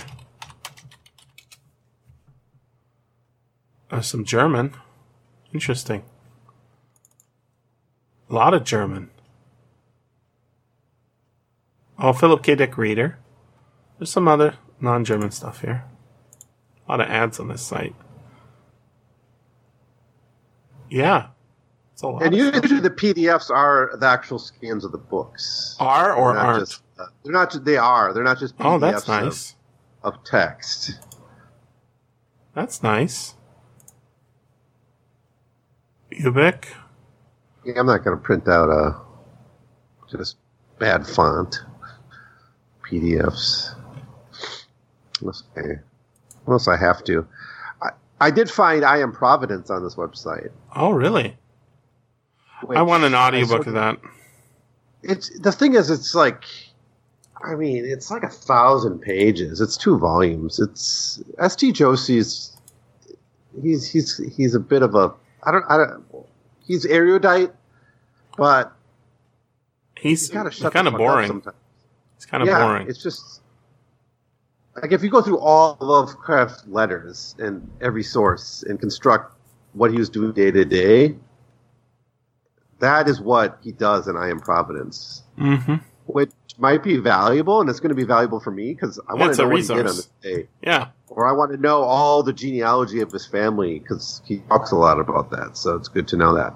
It's a good re- reference. Yeah, all those all those names in the book you're doing. What's it called? Not Um, that great. It's not informative about Whipples like, doesn't- and- doesn't have a thesis really. what was uh, the, all all the names in the one that's set in Providence? The one you're doing, Charles Dexter Ward. was Yeah. Whipple, and there was another like a O- Orne, Captain Orne, right? Yeah, whole bunch of family names like that are real. yeah. To look those up in like the biography and, and know that. I mean, I guess Klinger made you know got a lot of them. The thing I love about Charles Dexter Ward is like the places and the like the geography, it's all drawn from life, and especially that's chapter two. It's all set in the 18th century. Those are all real people from Mhm. Revolutionary Providence. Yeah, that Which essential salts leads me to guy think, is like, real. Wow. to, it's so easy to make this a, an allegory for the Revolutionary War Yeah. and for the American Revolution. Right? Curwen is from kind of Europe. He's he's like the he's and his friends are all in Europe. He's kind of a European taint on America. so burn him down, bury him deep. That yeah. Don't bury him deep enough. That's I, I think that's really good. Uh, and it's so funny because it's. I was thinking a lot listening to your one about my favorite of you know the short. I mean, there's so many good ones, but the tomb. It's the same story, right? It's it's always the same story. It's like I looked into my ancestor. It was a mistake. yeah. I love it. I love it. He's, he's Which is which is why I think like he idealizes the 18th century Britain. Yeah. But if you read Charles Dexter Ward, you, you know he he you know, wants to cover up the scary part. Scab, it's it's going to be, be like a festering Yeah. pretty nasty to look at. So he like consciously blinkers himself. He's not blinkered in the sense that like culture. I mean, to some degree it is, but it's not. It's not like he put the blinkers up himself after seeing it, after knowing what's there. He's great. consciously saying, "I don't want to like acknowledge that, but I'm going to write all about it." Yeah. I love it. It's it's a weird relationship he has with the past. I think. He's a, he's really doing the work, right? Like it's a, and then you go to the Howard letters so great. Should do Yeah. an episode on the Howard letters because oh, an Howard's just episode. like, that's a whole podcast, this yo. is us. This is who we are. Howard's Yeah. kind of just like this is who we are. We're a bunch of genocidal maniacs in a frontier culture, That's right. And, and Lovecraft can't compute it. He's like a original series robot. yeah. Kirk kind of outsmarts. Well, that kind of happens in the, uh, the show we did today too, right? It's a Kirk moment where he he just presents the facts and then uh, marshals his argument. the robots up. we give up. We're off to another planet now. Good point.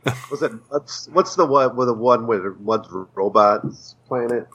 I don't remember, but the, That's that's the most recent one I watched. yeah, I there, think there's every- a whole bunch no, like. Also, the the one Nomad, the one that's uh just like a draft. yeah, Verger, V'ger, yeah.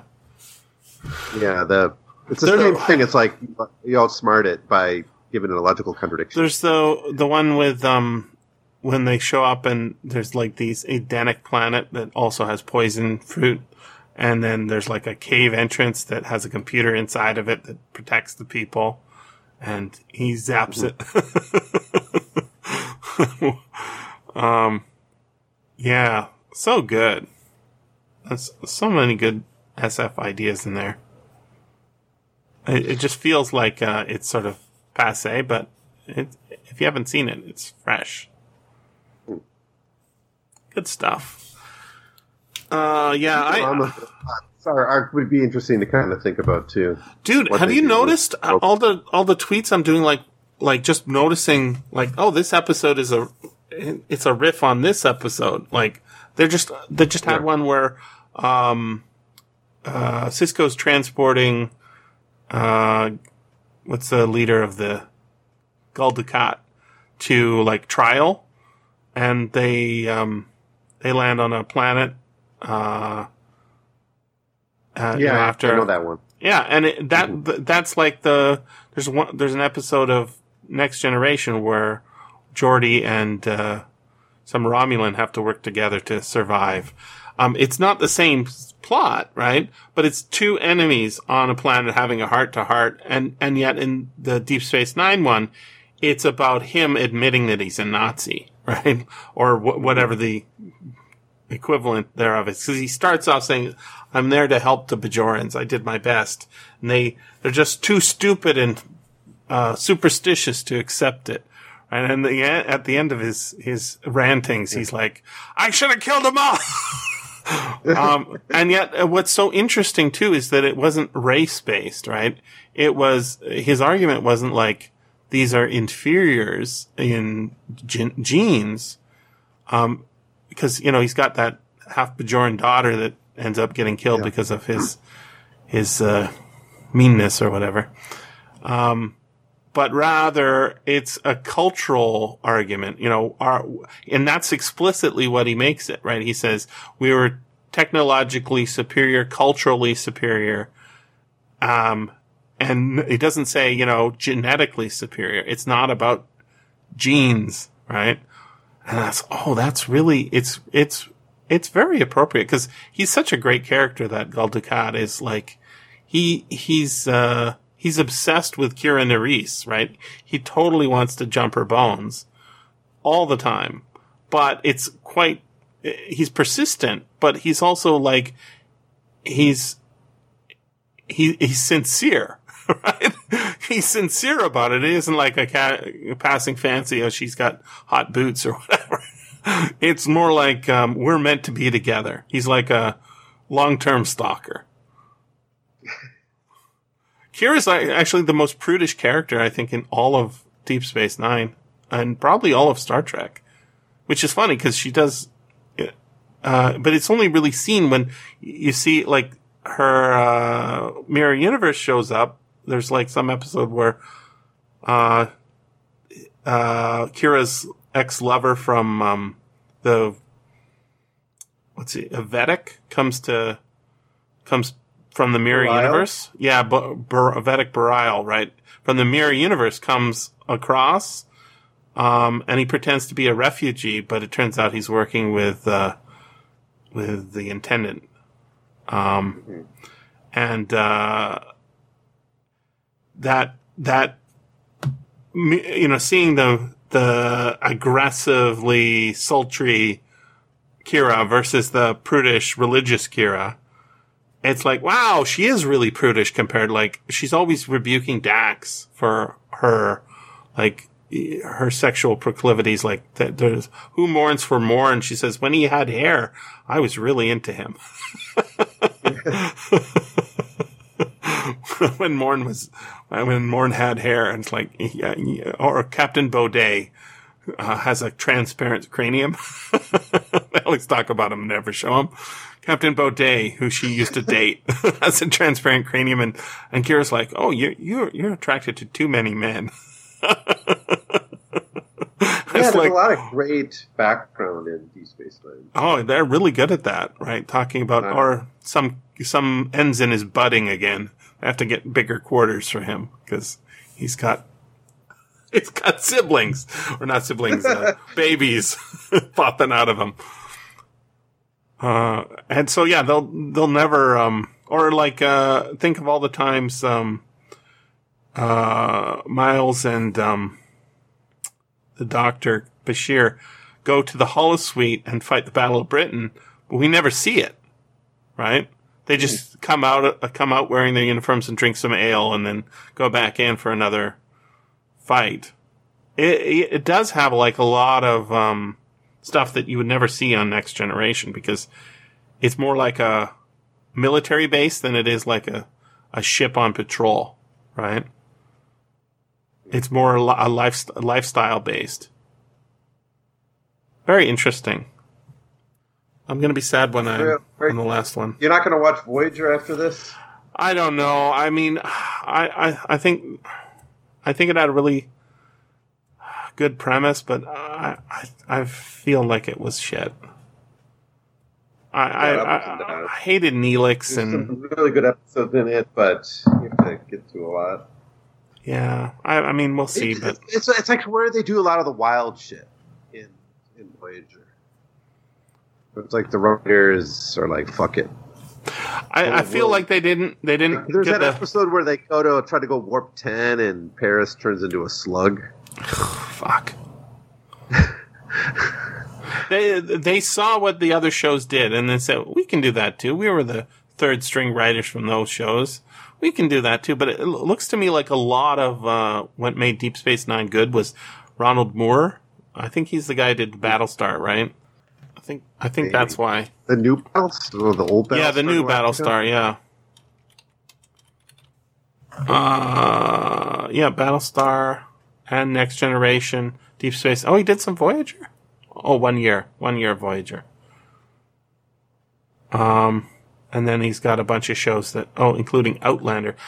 Um, not a good show for girls. Hmm. Um, for all mankind. Fuck, I think that was the one I watched the first episode of, and it was fucking terrible.